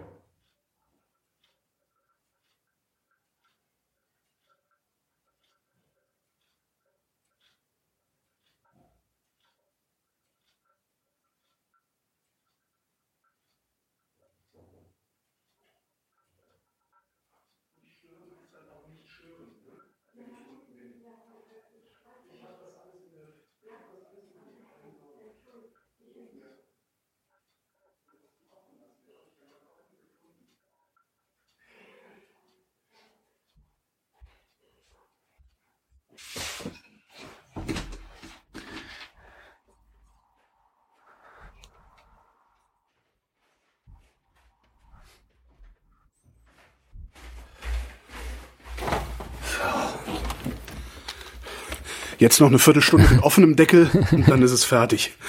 Äh, so. Also, wenn man Jocelyn Bell fragt, was sie davon hält. Wenn man Jocelyn Bell fragt, was sie davon hält, dann äh, sagt sie, dass das okay, sie ist nicht böse, dass sie übergangen worden ist, denn äh, sie sagt, sie war damals ja noch eine Studentin. Ja, und wenn man studiert ist, äh, der wer auch immer äh, der, der Betreuer, die Betreuerin ist äh, verantwortlich für die Arbeit äh, der Studentin. Äh, wenn sie Scheiße gebaut hätte, dann wäre auch der Jewish äh, verantwortlich für die Scheiße mit gewesen. Ja, und aber nicht insofern in, nee, muss sie nee. Nee, sorry, sagt, dass da, da gehe ich nicht mit Frau Bell mit, selbst wenn sie das selber sagt. Weil wenn sie Scheiße gebaut hätte, dann hätte Jewish, äh, wäre der nicht entehrt worden so ist er geehrt worden, weil sie keine Scheiße gebaut hat. Es kommt drauf an, wenn du Chef von der Arbeitsgruppe bist und da irgendwie, wenn es wirklich Scheiße baut, wenn irgendwie deine Studenten anfangen, hier irgendwie äh, Daten zu fälschen, sonst irgendwas, dann natürlich bist du auch als, als Chef derjenige, der sich gefällt fragen lassen muss, äh, was da abgeht, warum er da nicht okay, irgendwie aufpasst. Ja, sie hätte ja keine Daten gefälscht gehabt, sondern einfach nur nicht so geile Ergebnisse produziert gehabt. Äh, wie auch immer, ja. Also sie sagt halt irgendwie, ja, der Betreuer hat Anteil am Misserfolg, mhm. also hat er auch Anteil am Erfolg, sagt sie. Und wahrscheinlich wird sie sich auch völlig darüber im Klaren Klaren sein, dass in Zukunft mehr über sie als über Hewish geredet werden wird. Ja, also ich kann das nicht genau einschätzen, aber auf jeden Fall, ich glaube, Bell, also mein, Hewish hat einen Nobelpreis, den kann man nicht wegnehmen, das, ja. das, das, der bleibt auch so. Er lebt ja, aber Linus Pauling noch. hat auch einen Nobelpreis gekriegt, das heißt ja. Ja, aber der ist verrückt. aber ja.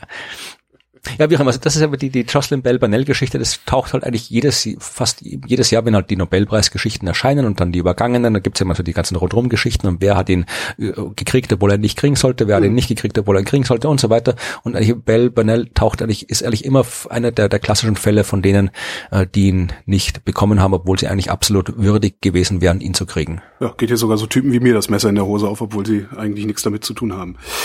Ja. Äh, ich habe noch ein Corona-Thema. Das ist auch, glaube ich, das einzige Corona Nicht-Corona-Thema, das ich heute dabei habe. Die Polarstern, waren wir ja eben auch bei Sternen. Äh, Polarstern, das ist der deutsche Forschungseisbrecher, der ist ja gerade in der Arktis eingefroren und will sich eigentlich da mit der äh, Transpolardrift, heißt das Ding, äh, mit der Eisscholle mitdriften lassen und dabei messen, und zwar ein ganzes Jahr lang, ähm, insbesondere um Daten zu, zu sammeln, ja, um ein bisschen mehr Auskunft über den Klimawandel geben zu können. Und wegen der Corona-Pandemie können da jetzt keine Versorgungsflüge mehr hin, weil nämlich äh, Spitzbergen äh, geschlossen ist sozusagen. Da kannst, kannst nicht mehr kannst nicht mehr wegfliegen und hinfliegen und sowas. Ähm, eigentlich äh, sollten jetzt ähm, im April schon die Crew ausgetauscht werden, also das, das wissenschaftliche Team ausgetauscht werden und neue Lebensmittel, also Versorgung äh, stattfinden, funktioniert aber nicht. Äh, jetzt bleibt die aktuelle Crew zwei Monate länger auf Polarstern. Ähm, Anfang Mai kommt dann die neue Crew nach Bremerhaven, da gehen die dann einzeln in Quarantäne, werden mehrfach auf SARS-CoV-2 getestet und wenn sie damit durch sind, ähm, dann äh, bricht Polarstern sich hoffentlich frei, also dann schmeißen ihre Maschinen wieder an und versuchen äh, aus dem Eis rauszukommen, was sie wahrscheinlich können, weil das echt ein verdammt fetter Eisbrecher ist. Und fahren dann nach Spitzbergen tauschen die Besatzung aus und äh, nehmen Ausrüstung an Bord und fahren dann wieder zurück, was dann drei Wochen dauert, hin und her fahren und aufladen, hoffen, dass sie sich dann wieder ins Eis einfrieren lassen können. Sicher sind sie nicht. Es kann nämlich sein, dass das Eis dann schon zu dünn ist. Äh, sie hoffen jedenfalls, dass sie sich wieder einfrieren lassen können. Wenn sie es nicht können, fahren sie noch weiterhin, wo es kalt ist, also wo es dick genug ist zum Einfrieren lassen und verlieren Daten währenddessen. Mhm. Ähm, drei ja, Wochen nehmen die keine Daten, jedenfalls das Schiff nicht auf. Die haben dann natürlich so ein paar Messstationen stehen und so, aber das reicht halt nicht. Und die Daten, die sie verlieren, sind dummerweise exakt die aus dem einsetzenden Polarfrühling. Also dann, wenn sich das Schmelzwasser bildet. Und das sind ja genau die Sachen, die du wissen willst, gerade für den Klimawandel, wie groß, wie schnell bildet sich das Schmelzwasser, wie schnell friert es wieder weg, ähm, was macht das mit der Strahlung und so weiter. Ja. Ja, scheiße. Auch da schlägt's zu. Also die haben zwar keine Fälle da, weil die sind früher weggefahren, aber äh, ihren Job machen können sie trotzdem nicht so gut, wie sie sich gehofft hatten. Äh, wobei der Expeditionsleiter im Interview sagte, dass sie schon mehr und spektakulärere Daten gesammelt hätten, als sie sich jemals erhofft hätten. Von daher geht's dann auch noch mal einigermaßen. Und noch dazu Quarantäne in Bremerhaven. Ich glaube, ich glaube, in Quarantäne ist es egal, wo du in Quarantäne bist. Oder wenn die Glück haben, ja. können sie noch aufs Meer gucken. Ja, können Sie da schon Fischbrötchen reinreichen, das ist auch okay. Genau. Ich war mal in Bremerhaven, mir ist ja gut gefallen dort, ja. Ich, äh, ich war da mehrfach schon am Avi und das ja eben. Ja. Ich find's da auch gut. Ja, ähm, dann machen wir noch weiter mit, äh, mit, mit dem, dem 11. Mai. Kalendarium. ähm, wir haben vorhin noch über Fotografie geredet. Mhm. Weißt du denn, du bist ja im Gegensatz zu mir wirklich begeisterter Fotograf und ähm, Weißt du denn, wer das Wort Fotografie erfunden hat Nein. oder geprägt hat und Nein. das Wort positiv und negativ? Nein, überhaupt nicht. Äh, äh Herr Kodak, keine Ahnung. Gab es einen Herr Kodak überhaupt? Weiß ich, auch das weiß ich nicht, darum habe ich nicht James gesagt, sondern Herr. Äh, es war eine Person, die äh, am 11. Mai gestorben ist, und zwar am 11. Mai 1871. Mhm. Und zwar ein gewisser John Herschel. Herschel. Ja. Gibt es nicht auch irgendeine Raumsonde, die so heißt? Ja, es gibt ganz viel, das Herschel heißt, äh, weil Herschel äh, ein sehr astronomischer Name ist. Also es gibt auf jeden Fall mal William Herschel oder mhm. Wilhelm Herschel, wenn du willst, weil der, ist ja, der kam aus äh, Deutschland, der kam aus Hannover, der gute Wilhelm Herschel, war Musiker, ist nach England ausgewandert, um dort Musiker zu sein, fand aber Astronomie immer cool, hat sich selbst Teleskope gebaut, äh, die waren besser als alle anderen Teleskope, die es gab auf der Welt und hat, äh, weil seine Teleskope so gut waren und er so äh, gründlich war, hat er als erster Mensch der Neuzeit, als erster Mensch der Welt überhaupt einen Planeten entdeckt im Sonnensystem und zwar den Uranus. Ah ja. Ja, das war im Jahr 1700, was auch immer, 1786, glaube ich. Okay, das war dann nicht der Herschel mit der Fotografie, das war ein anderer Herschel. Nee, das war 1781. Das war Wilhelm Herschel, der William Herschel, und der hatte äh, Kinder. Ja, und eines seiner hm. Kinder hieß John Herschel. Und John Herschel hat zwar jetzt nicht so eine, so die, die singuläre große Entdeckung gemacht wie äh, sein Vater, aber war trotzdem einer der äh, wichtigsten Astronomen, wenn du willst, des, äh, des, des 19. Jahrhunderts. Äh, hat auch äh, wirklich von 1792 bis 1871 gelebt, also der konnte auch lange Zeit wichtig sein.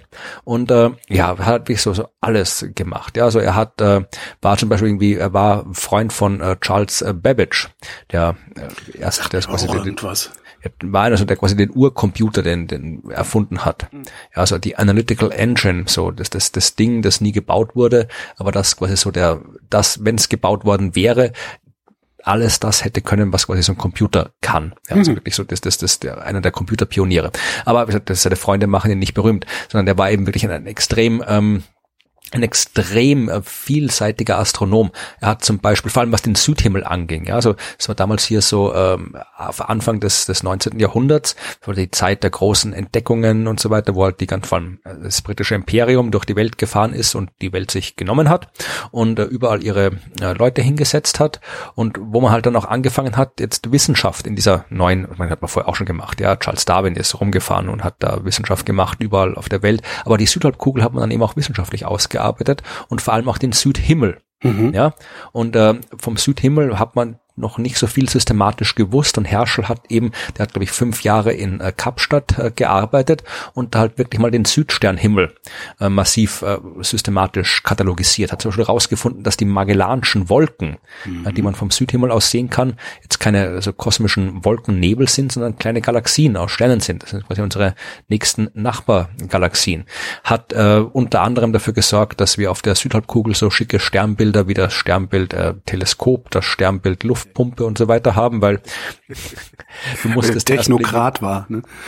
Nee, das nicht, aber die haben die Kataloge geschafft, nachdem du sowas benennen kannst. Und ich weiß jetzt gerade nicht auswendig, wer da jetzt wann welche Sternbilder benannt hat, aber Herschel war da schon auch mit dabei.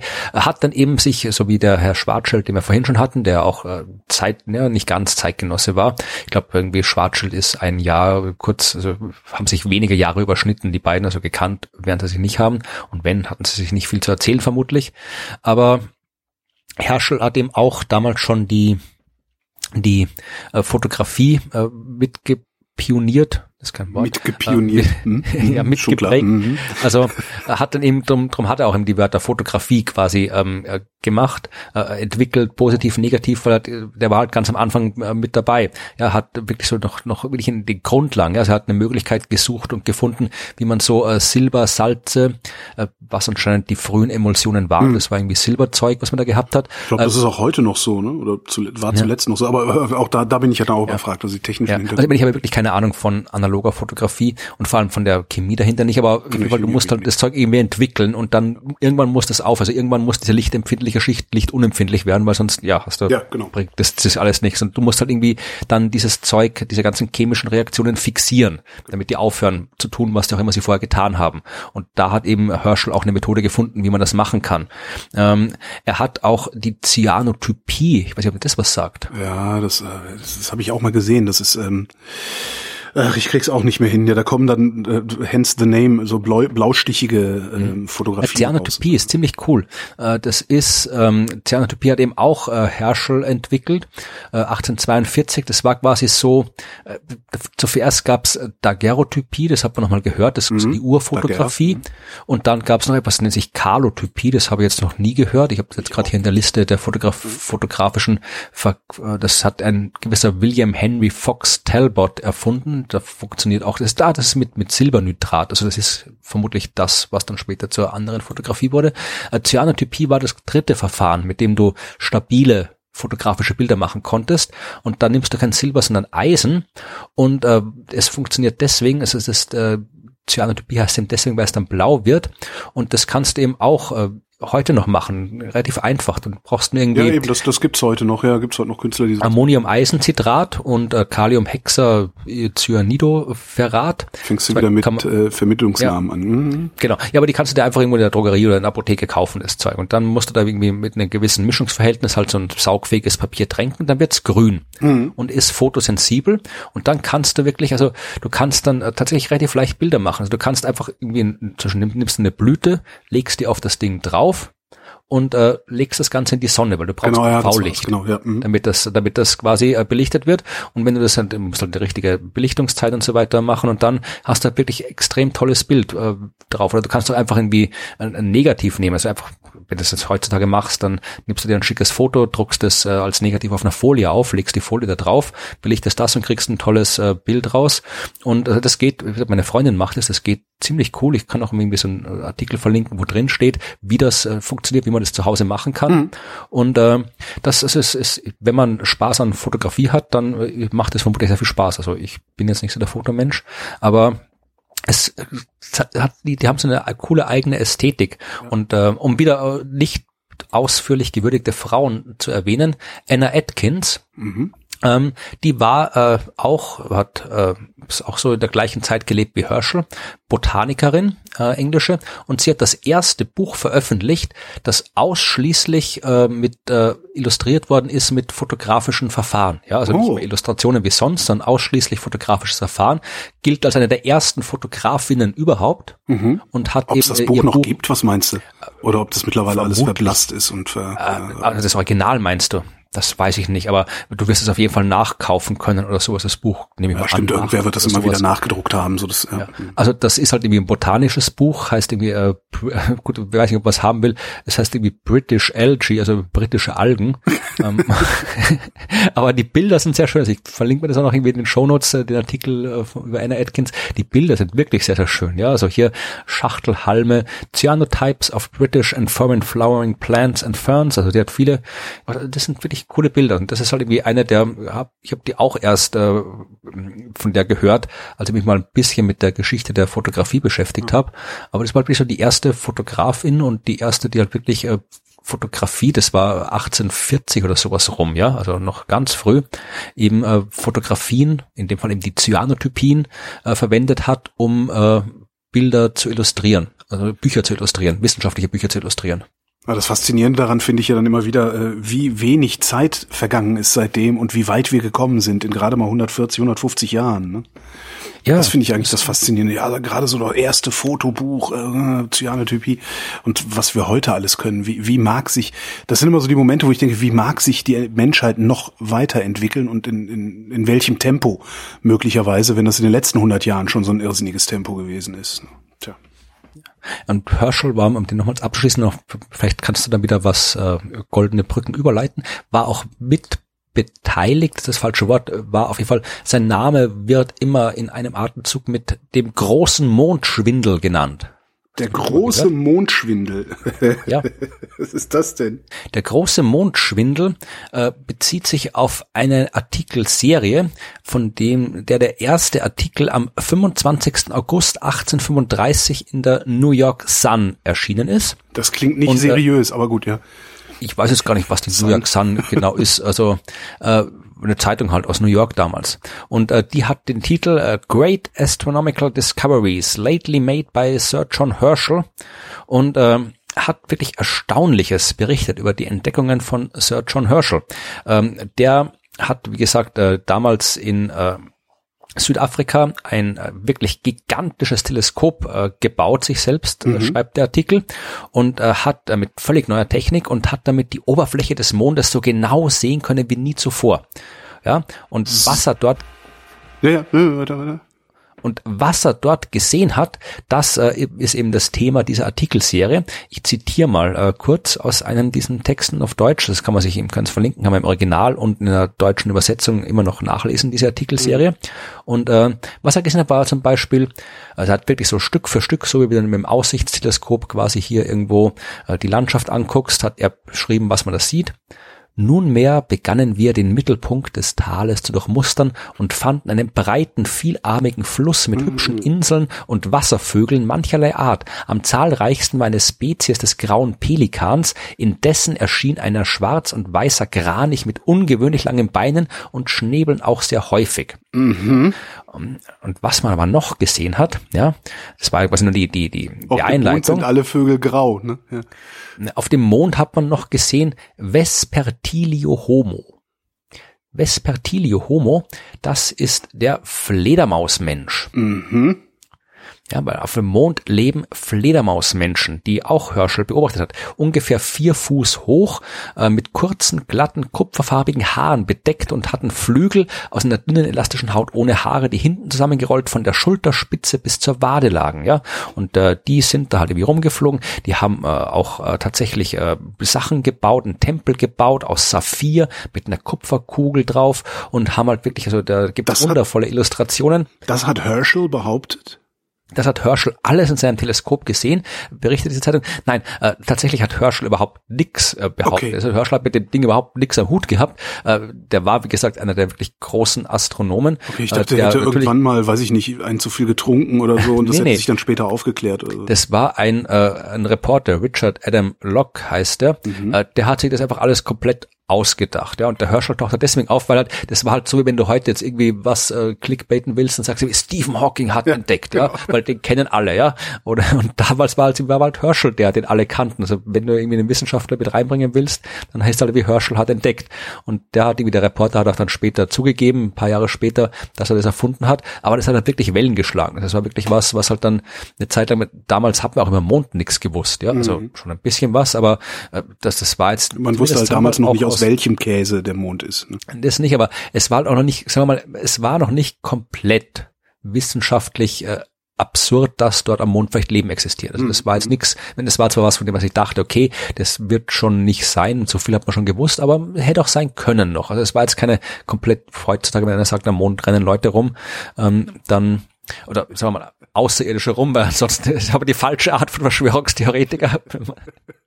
aber ähm, ja, also das war schon, es war, aber in dem Fall war es halt wirklich so eine klassische Zeitungsente, der ist einfach ausgedacht, um halt dann quasi so die, die äh, Auflage zu erhöhen und tatsächlich hat äh, der mit dieser Serie die höchste Auflage aller Zeiten gehabt für diese Zeitung, der Herausgeber haben auch viele nachgedruckt, die Geschichte und so weiter. Selbst äh, Gauss, ja, der große mhm. Karl Friedrich Gauss war da irgendwie mit drin, ja, weil ähm, der auch spekuliert, spekuliert hat drüber, wer das war, weil sein Sohn hat in Gau, hat, hat in Amerika gelebt und dann hat im Briefwechsel, kannst du nachlesen, wie er und sein Sohn drüber diskutiert haben, wer das jetzt gewesen sein könnte und so weiter. Also der Hoax, lest euch mal den, den Originalartikel durch, kann man sich noch angucken, die tollen Bilder dazu, es ist wirklich mhm. cool illustriert, wie da die ganzen Fledermausmenschen da in den Mondtälern rumhüpfen und durch die Gegend fliegen und so weiter. Also ziemlich coole Sache. Also Herschel war, also das hat mit dem nichts zu tun gehabt, aber waren ziemlich coole Astronomen. Die, die Herschels überhaupt. Also es gibt, glaube ich, kaum so eine astronomische Familie wie die Herschels. Also auch der Sohn von John Herschel, Alexander Stewart Herschel, war ein britischer Astronom, der durchaus jetzt nicht ganz so seinen beiden äh, Vater und Großvater nachgearbeitet hat, aber wirklich auch wichtige Arbeit bei äh, Meteoren äh, gemacht, Sternschnuppen erforscht und so weiter. Und äh, also die Herschels gibt's immer noch. Also ich habe ich hab sogar mal eine Herschel getroffen. Ähm, das, die, die Familie War die ist auch mal, Astronomin oder? Nee, nee, nee, die habe ich getroffen. Ich war beim Start der Raumsonde Herschel, die du mhm. ganz am Anfang erwähnt hast, äh, mit dabei. Und das war also eine großes, großes äh, Feier, Feierlichkeit bei der ESA in Darmstadt. Und da haben sie halt dann auch, äh, ich weiß ja nicht was, eine Uhr, Uhr irgendwas vom äh, Herschel eingeladen. Die war, die war so, so lokal Lokalpolitikerin, glaube ich, in irgendwo in, in England. Und die stand halt rum und war nett und ich habe ein Foto gemacht. Nee, ich habe überhaupt, das tut mir jetzt sehr leid, ich habe überhaupt keine keine goldene Moderationspolitik. oder sonst irgendwas? Nee, irgendwie nicht, ja doch so ein bisschen vielleicht. Also was was ich gefunden habe, ist eine Placebo-Studie. Ähm, deutsche Wissenschaftler haben nämlich festgestellt, dass der Nocebo-Effekt auch bei Allergien äh, wirkt. Also Placebo-Effekt ist, ich bekomme ein eine Substanz oder einen Schlüsselreiz, muss man ja sagen, und äh, werde gesund dadurch. Ne? Scharlatane nutzen das aus zu ihrem äh, zu ihrem Vorteil. Äh, der Nocebo-Effekt ist genau das andere. Äh, ich bekomme Schlüsselreiz und werde krank davon. Ne? So beides so psychosomatische äh, Phänomene. Ähm, was sie gemacht haben, ist, sie wollten mal gucken, wie weit das denn geht, was die Psyche da mit einem macht. Ähm, haben nachgeguckt, ob der bloße Kontext für so einen Effekt ausreicht, also die räumliche Umgebung, in der du bist. Dann haben sich 25 Heuschnupfenpatienten geholt, haben die abends in den Versuchsraum getan, die kriegte jeder eine Dosis Nasenspray mit ihrem persönlichen Allergen drin und einem Duftstoff als Schlüsselreiz. Alle, alle haben Allergie gekriegt, also allergische Reaktion ist ausgelöst worden. Die Hälfte der Leute durfte anschließend acht Stunden schlafen, die andere Hälfte musste bis zum kommenden Abend wach bleiben. Eine Woche später ist dann der eigentliche Test gemacht worden. Da haben sie die Probanden wieder in den Versuchsraum geholt, kurz warten lassen. Dann haben sie wieder das Nasenspray gekriegt mit dem gleichen Duftstoff, aber ohne das Allergen drin. Die Immunsysteme haben auf das Pseudonasenspray reagiert. Ja? Dass die haben Allergie bekommen? Die haben allergische Symptome gezeigt, ja. Also Niesreiz und sowas ist ja immer das Erste, was dann kommt. Ne? Ähm, das gleiche haben sie dann nochmal in einer anderen Umgebung versucht, also in einem anderen Raum, Nasenspray, ohne Allergene, aber mit äh, Duftstoff, ebenfalls allergische Reaktionen, also Allergiesymptome gezeigt. Und das Bemerkenswerteste daran ist, das ist auch passiert beim Betreten des Versuchsraums. Ein Teil, oh. ein Teil der Probanden hat schon äh, das Niesen gekriegt, wenn er nur den Versuchsraum betreten hat. Und jetzt kommt's. Nur die, die nachts geschlafen haben, haben darauf reagiert. Das verstehe ich nicht. Ähm, das liegt daran, dass wir äh, im Hippocampus lernen, das ist der Teil des Gehirns, ähm, und äh, im Hippocampus lernen wir sowohl kontextabhängiges Verhalten als auch schlüsselreizabhängiges Verhalten. Ähm, kontextabhängiges Verhalten liegt aber im Langzeitgedächtnis und um Sachen ins Langzeitgedächtnis zu kriegen, müssen wir pennen. Schlüsselreizabhängiges Verhalten ist älter, also evolutionär älter und um Schlüsselreize zu verinnerlichen, muss man nicht schlafen. Ah, jetzt verstehe ich's. Ist ganz witzig, ne? Ja. Sachen gibt's, Nocebo-Effekt. Nocebo-Effekt, kanntest du noch gar nicht? Doch, doch, Nocebo kannte ich schon, aber jetzt quasi das, dass man quasi, dass, dass der erst dann wirkt, wenn du halt irgendwie vorher geschlafen hast oder so. Also das, das habe ich, das ist zumindest nee, stärker, stärker wirkt, ja. ne? also kontextabhängig wirkt, wenn du vorher geschlafen hast. Ähm, Schlüsselreizabhängig wirkt er trotzdem, ja. Hm. Interessant. Was gab's denn eigentlich am 11. Mai? Ach, na, nix, da war nix los am 11. Mai. Ähm, haben, ich habe noch drei Daten vom 11. Mai. Hey, wow. Einen kann man, also es gibt noch jede Menge mehr, aber ich habe die rausgesucht. Also einer ist vielleicht jetzt irgendwie, da kann man kurz drüber reden, machen wir eine kurze Geschichte. Am 11. Mai, das, das, äh, die Person starb am 11. Mai 2001 und wurde geboren am 11. März 1952. Lady Diana. Nein, nicht. Der Lady Di starb doch ich weiß, weiß 95. Ja, ähm, der Mittelname der Person ist Noël. Noël. Ähm, äh, Joyeux Noël Meyer. Geboren in Cambridge, gestorben in Santa Barbara, Kalifornien. Ich weiß es immer noch nicht. aber du kennst die Person, die kennst du auf jeden Fall. Mit Sicherheit, aber das wird jetzt nur peinlich. Also ja. Ja, darum mache ich das ja. Ja, eben. Ja, ähm, ja. Äh, Douglas Adams. Ach komm. Ah ja. Mhm. Douglas Adams ist am 11. Mai 2001 gestorben und äh, bekannt selbstverständlich für seine Per Anhalter durch die Galaxis äh, Romane äh, auch bekannt äh, bei nicht so vielen Leuten äh, für die äh, Drehbücher, die er für Doctor Who geschrieben hat. Ach, der hat sogar Doctor Who Drehbücher geschrieben. Ach, guck. Ja, Aber genau. für die alten, ja klar, der ist ja vorher gestorben. Für die alten, ja. Er hat, glaube ich, auch, ich überlege gerade, aber also für für Dick, das, da muss ich mich jetzt kurz aufregen. Ja, also Dick Gently mag ich sehr sehr gern die beiden Bücher, die er geschrieben hat. Ich bin kein großer Fan von Per Anhalter. Darf man das sagen oder wäre dann gleich hier? Ich glaube, das darf man sagen. Ist, ne, ne, das, ist, das, das Per Anhalter ist als als Gesamtwerk finde ich das auch eher mittelmäßig. Aber das hat halt, das sind halt immer wieder so grandiose Passagen drin, hm. ja. dass die dieses die Mittelmäßigkeit des Gesamtwerkes irgendwie irgendwann. Ich fand Dirk Gently auch wesentlich besser, also viel konsistenter also, irgendwie. Was ich weiß über, über Per Anhalt, also ich habe natürlich alle Bücher gelesen, aber tatsächlich hat ja, ähm, ich glaube, das, ich überlege gerade die das der Ursprung, äh, es waren ja nicht die Bücher, sondern es war eine Radioserie, ja. also Radiohörspiel. Und ähm, oder das Hörspiel kann man jedenfalls äh, ist quasi, es gibt's ja als, als Radiohörspiel, es gibt's als Buch, es gibt's als diese alte BBC-Fernsehserie, es gibt's dann als äh, diesen neuen Film mhm. und äh, zumindest bei denen, wo, wo Adams beteiligt war beim neuen Film, hat er glaube ich nicht mehr mitgemacht, er war glaube ich schon tot, aber er hat quasi, jedes Mal ist die Geschichte leicht anders und er hat sie überall probiert anzupassen mhm. und ich mag zum Beispiel die, ähm, die BBC-Serie, die alte, die finde ich grandios, die ist toll, die ist sehr, sehr gut gemacht. In den Büchern, äh, die Bücher sind mir einfach, die sind mir zu konfus, also die sind, ja, genau. die Pointen sind hervorragend, ja, aber genau. die Geschichte, die Geschichte ist zu konfus, finde ja. ich. Ja, so ging und, mir ähnlich. Äh, ich habe auch später noch mal, ich habe die recht früh gelesen. Ich weiß gar nicht, wie alt war ich, 16 oder oder oder irgendwie sowas, also sehr früh. Ähm, und habe dann später mit 40 oder sowas auch nochmal versucht, die alle zu lesen und das ist mir sehr, sehr schwer gefallen. Hat auch keinen so großen Spaß mehr gemacht, mhm. muss ich sagen. Und äh, Dick Gently, die beiden Bücher fand ich, kann ich alle nur empfehlen, die sind wirklich sehr, sehr gut. Und äh, was sie mich, ich habe vor kurzem mal auf, war es Netflix, war es Prime, ich weiß es gar nicht, äh, die haben, die haben quasi eine Dick Gently Serie gemacht. Furchtbar, die nur, furchtbar fand ich die Ich glaube, da, da, da, ach, ach. Also nein, da müssen wir jetzt, da müssen wir jetzt hier, das müssen wir streiten. Jetzt also, ist Heiliger Krieg hier, jetzt äh, Gently Nee, also ich, die, die hat mit der, mit der, äh, mit der Serie, äh, mit dem Buch an sich kaum was zu tun. Also da Mhm. kommt wirklich, äh, außer dass der, der Gently halt auch so, so seltsam ist und diese bis grundlegende Philosophie des irgendwie äh, holistischen Dingens, Mhm. äh, gibt's eigentlich so handlungsmäßig überhaupt nichts. Aber äh, ich fand, hast du die, was hast du denn gesehen von der Serie? Nur die erste und die zweite Staffel auch noch? Nein, nein, nein, nein, nein. Ich habe irgendwann sehr früh wieder aufgehört, weil diese, diese, der, der war mir zu hysterisch, der Typ. Diese ganze Rumspackerei die ganze Zeit, das war mir zu viel. Es war, es- ja, ich hab's mir auch am, am Ende der ersten Staffel kommt dann, kriegt man so das, das dieses, dieses schöne Dirk Gently Feeling und dann die zweite Staffel, die ist echt phänomenal. Die ist, die ist so herrlich. Die ist genau diese, diese herrliche Absurdität, die, die besten Dinge von Douglas Adams auszeichnet. Die ist fantastisch.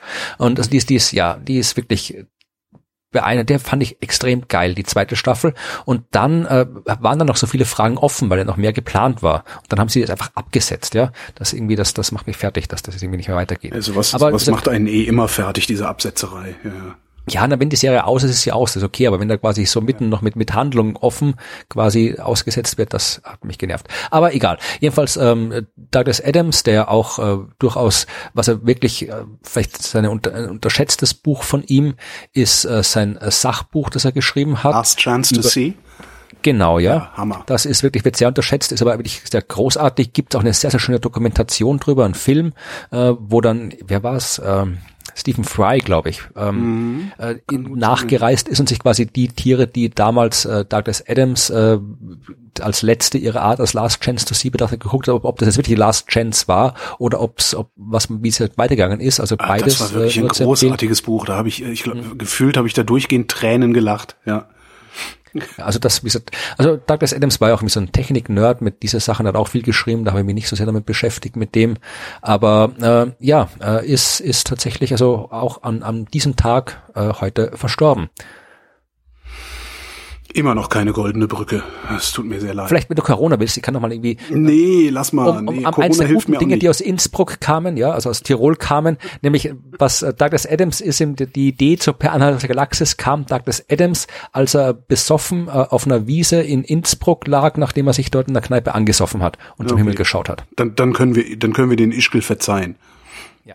Ist das überhaupt in Tirol? Ich weiß es gar nicht. Ischgl ist in Tirol, Ist, ja. ist in Tirol. Ja, das ist alles so. Äh, Die, die ähm, ähm, amerikanische Wissenschaftler haben das größte Hagelkorn der Welt gefunden. Äh, Und Ah, zwar ja. äh, ist es in Argentinien runtergefallen. Äh, Ein über 20 Zentimeter großer Eisklumpen. Ist leider nicht rund, sonst könnte man es besser vermessen.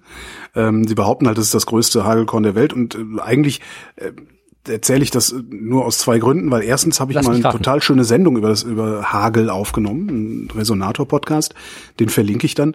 Und die Wissenschaftler schlagen ein neues Wort vor, Ja, um diesen Hagel zu beschreiben. raten. Und dieses Wort muss ich unbedingt in meinen aktiven Wortschatz überführen. Dieses Wort nennt Hattest sich noch nicht? gargantuesk. Gargantuesker Hagel. Und ich habe mir vorgenommen, das wirklich zu überführen, meinen Wortschatz, ähm, aber hauptsächlich um so Irrungen zu beschreiben. Ja, also sowas wie Christian Lindner ist ein gargantuesker Scharlatan oder irgendwie sowas. Das finde ich ja. Also ich habe das tatsächlich, ich habe das, ich kannte die Geschichte, ich hatte die in meiner Instagram-Serie über Wissenschaft drinnen und ähm, habe auch äh, dann ein bisschen so drüber gelesen, dass die es eben äh, diesem wissenschaftlichen Paper eben als äh, gargantuesken Hagel bezeichnen, weil tatsächlich im englischen Sprachraum ist gargantuesk noch wesentlich häufiger. Also im deutschen äh, Vo- äh, Vokabular kommt es fast gar nicht vor. Äh, dieses Wort, ähm, weißt du, wo es herkommt? Äh, nee. Das kommt aus einem Roman. Ich überlege gerade, äh, aus welchem Roman, aus einer französischen Romanserie.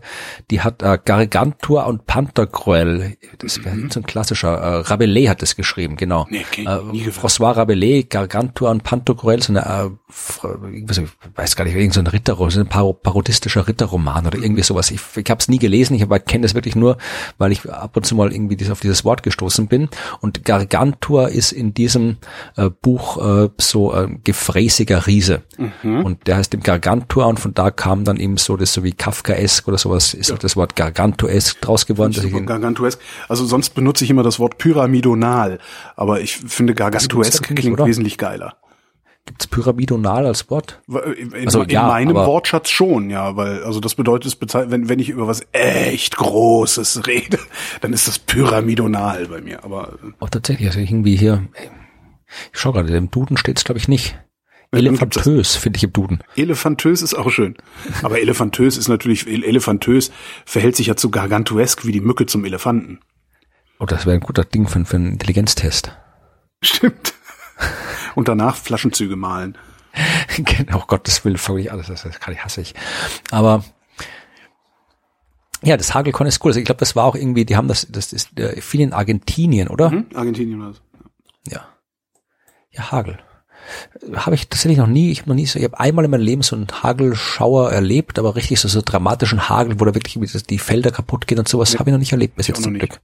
Also als ich diesen, diesen Hagelforscher interviewt hatte, der hatte halt Modelle von Hagelkörnern ähm, also Abgüsse sozusagen, äh, die er selber irgendwie beforscht hat oder sowas. Und da war so ein Tennisball großes Ding dabei. Ähm, schon so, also nur so, also so als als aus Gummi. Sozusagen. Taubenei groß, Taubenei groß ist das die offizielle Maßeinheit. Ja, aber das Krasse war halt, der hatte Hagel. ein Tennisball großes Ding da liegen und sagt, ja, das ist gefallen da und da, dann und dann. Äh, das ist ein original, ein originalgetreues äh, Modell davon. Ja, das war echt krass.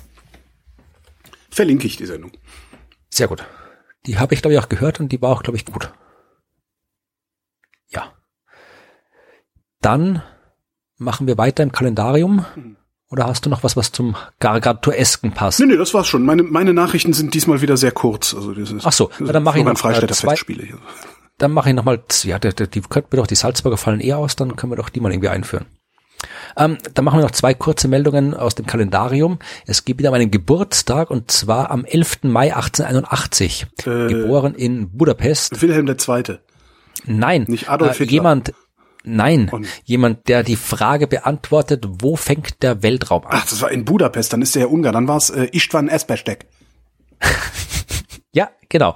Äh, äh, kennen die wenigsten, äh, aber vermutlich äh, war es äh, ich weiß gar nicht, aber war damals Österreich-Ungar, also ich weiß gar nicht, wo er sich jetzt irgendwie dazu gezählt hat, die jüdische Familie aus Budapest, ja, also was auch immer, wie man das immer definieren will, 1881 Österreich-Ungar, Österreich-Ungar, jüdischer Österreich-Ungar. Sie war auf jeden Fall, jeden Fall Theodor von Karman. Oder Karman, wie habt das A mit dem Strich oben drauf auf mhm. Ungarisch? Das ist glaube ich das normale A, oder? Das Karman. weiß ich nicht. Keine Ahnung, Ungarisch kenne ich mich nicht aus. Theodor von Karman jedenfalls, äh, der war ein ähm, ja, Physiker, hat äh, sich mit äh, Luftfahrt beschäftigt, mit, äh, mit äh, Luftfahrttechnik, äh, Aerodynamik, also gilt als Pionier der Aerodynamik und äh, hat mit der bisschen komischen, aber immer wieder oder mir oft gestellten Frage, äh, wo fängt der Weltraum an zu tun? Ja. Hast du, weißt du, weißt du zufällig eine Antwort, wo der Weltraum anfängt? Wo fängt der Weltraum an? Tja, wo die Gravitation, naja, nee, die wirkt ja ewig weit, aber. Hm. Genau. Wo von der Atmosphäre nichts mehr übrig ist, ne? wo keine atmosphärischen Teilchen mehr irgendwie.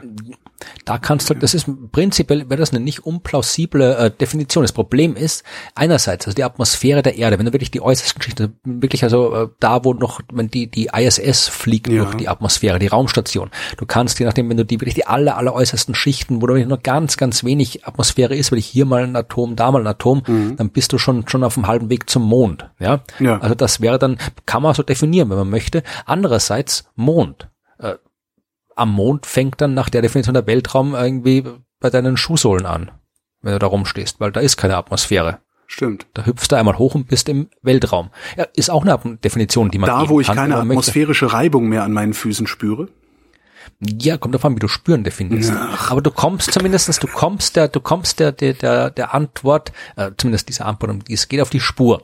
Denn ähm, du kannst einmal sagen, irgendwie Flugzeug und Rakete, mhm. Flugzeug und Raumschiff, ja. Ein Flugzeug offensichtlich fliegt nicht durchs All, ein Raumschiff fliegt nicht durch die Luft. Also mhm. da muss irgendwo ein Unterschied zu finden sein. Das heißt, du bist quasi äh, bei dem, was Karman äh, untersucht hat, der Aerodynamik. Ja, also ein Flugzeug so, ist ja, das, was trägt. durch die Luft fliegt, ja, ja, was aerodynamisch kontrolliert werden kann. Ja, du siehst das ja gerne immer in den Science-Fiction-Filmen, wo die Raumschiffe dann irgendwie so, so Kurven fliegen und alles, was eigentlich gar nicht geht. Gar nicht müssen, halt, ja. Mhm. Nicht müssen, sondern das ist halt irgendwie Aerodynamik, durch die Luft zu bewegen. Das kannst du halt im Weltall nicht in der Form. Ähm, ein Raumschiff ist im freien Fall, das fällt um die Erde rundherum, da musst du nichts mit Aerodynamik, ja. Ein Flugzeug wird aerodynamisch gesteuert und äh, hat jetzt probiert, also er war nicht allein, waren noch jede Menge Leute mit dabei, wie hoch kann ein Flugzeug fliegen? Ja, die Luft wird immer dünner und dünner, ist vielleicht nicht weg, aber sie wird immer dünner und dünner.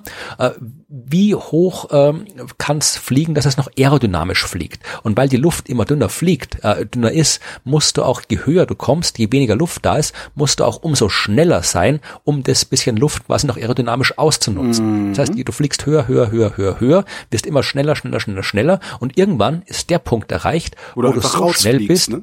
Nicht, wo du rausfliegst, wo du halt quasi die, die, die Orbitalgeschwindigkeit hast, wo du genau die Geschwindigkeit hast, die ein Satellit hätte, der mhm. in der gleichen Höhe rumfliegt, ja. Also, er hat probiert, die Höhe zu bestimmen, äh, wo die Atmosphäre so dünn geworden ist, dass ein Flugzeug nicht mehr wie ein Flugzeug fliegen kann, weil nicht mehr ausreichend viel Luft da ist, mhm. sondern eben, wo es dann quasi sich wie ein Raumfahrzeug bewegt. Und wo ist ja? das? Und das hängt natürlich ja von vielen verschiedenen Faktoren ab, ja, also Bauweise des Flugzeugs und so weiter, aber äh, es ist in der Nähe von 100 Kilometern. Und weil das eine schöne runde Zahl ist, hat man gesagt, okay, 100 Kilometer, das ist äh, die Grenze des Weltraums. Also, mhm. wie gesagt, simpel gesagt, wenn, wenn du in einem Flugzeug sitzt, ja, also wenn ein Flugzeug höher als 100 Kilometer fliegen will, dann braucht das Flugzeug das eigentlich gar nicht, das kann sich die Mühe sparen, ein Flugzeug zu sein, das kann gleich ein Raumschiff werden. Mhm. Ja, weil nach über 100 Kilometer brauchst du es nicht mehr.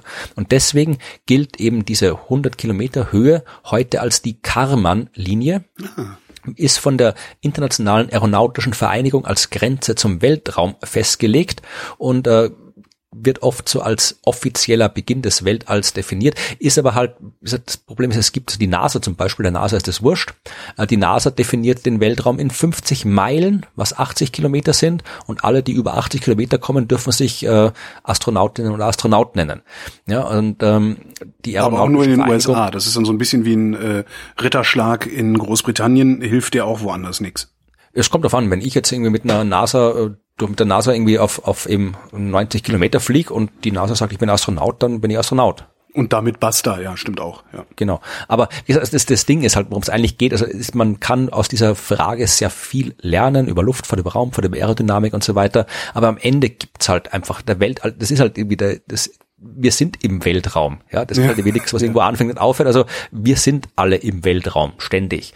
Und äh, das andere ist halt irgendwie für verschiedene äh, Anwendungsfälle kannst du verschiedene äh, Grenzen definieren, aber so die eine Grenze, die halt irgendwie, was der Frage zugrunde liegt, die ich halt oft bekomme, wo ist denn jetzt der Weltraum? Wo mhm. fängt er an? Das kann man halt nicht sagen. Der Welt, wir sind, wir sind im Weltall, ja, wir sind immer alle, wir sind alle Astronauten. Siehst du, meine, eine meiner ersten Fragen an dich war wesentlich schlauer. Äh, ich hatte dich damals, da haben wir die Radiosendung zusammen gemacht, da hatte ich dich gefragt, worin sich denn das Universum ausdehnt.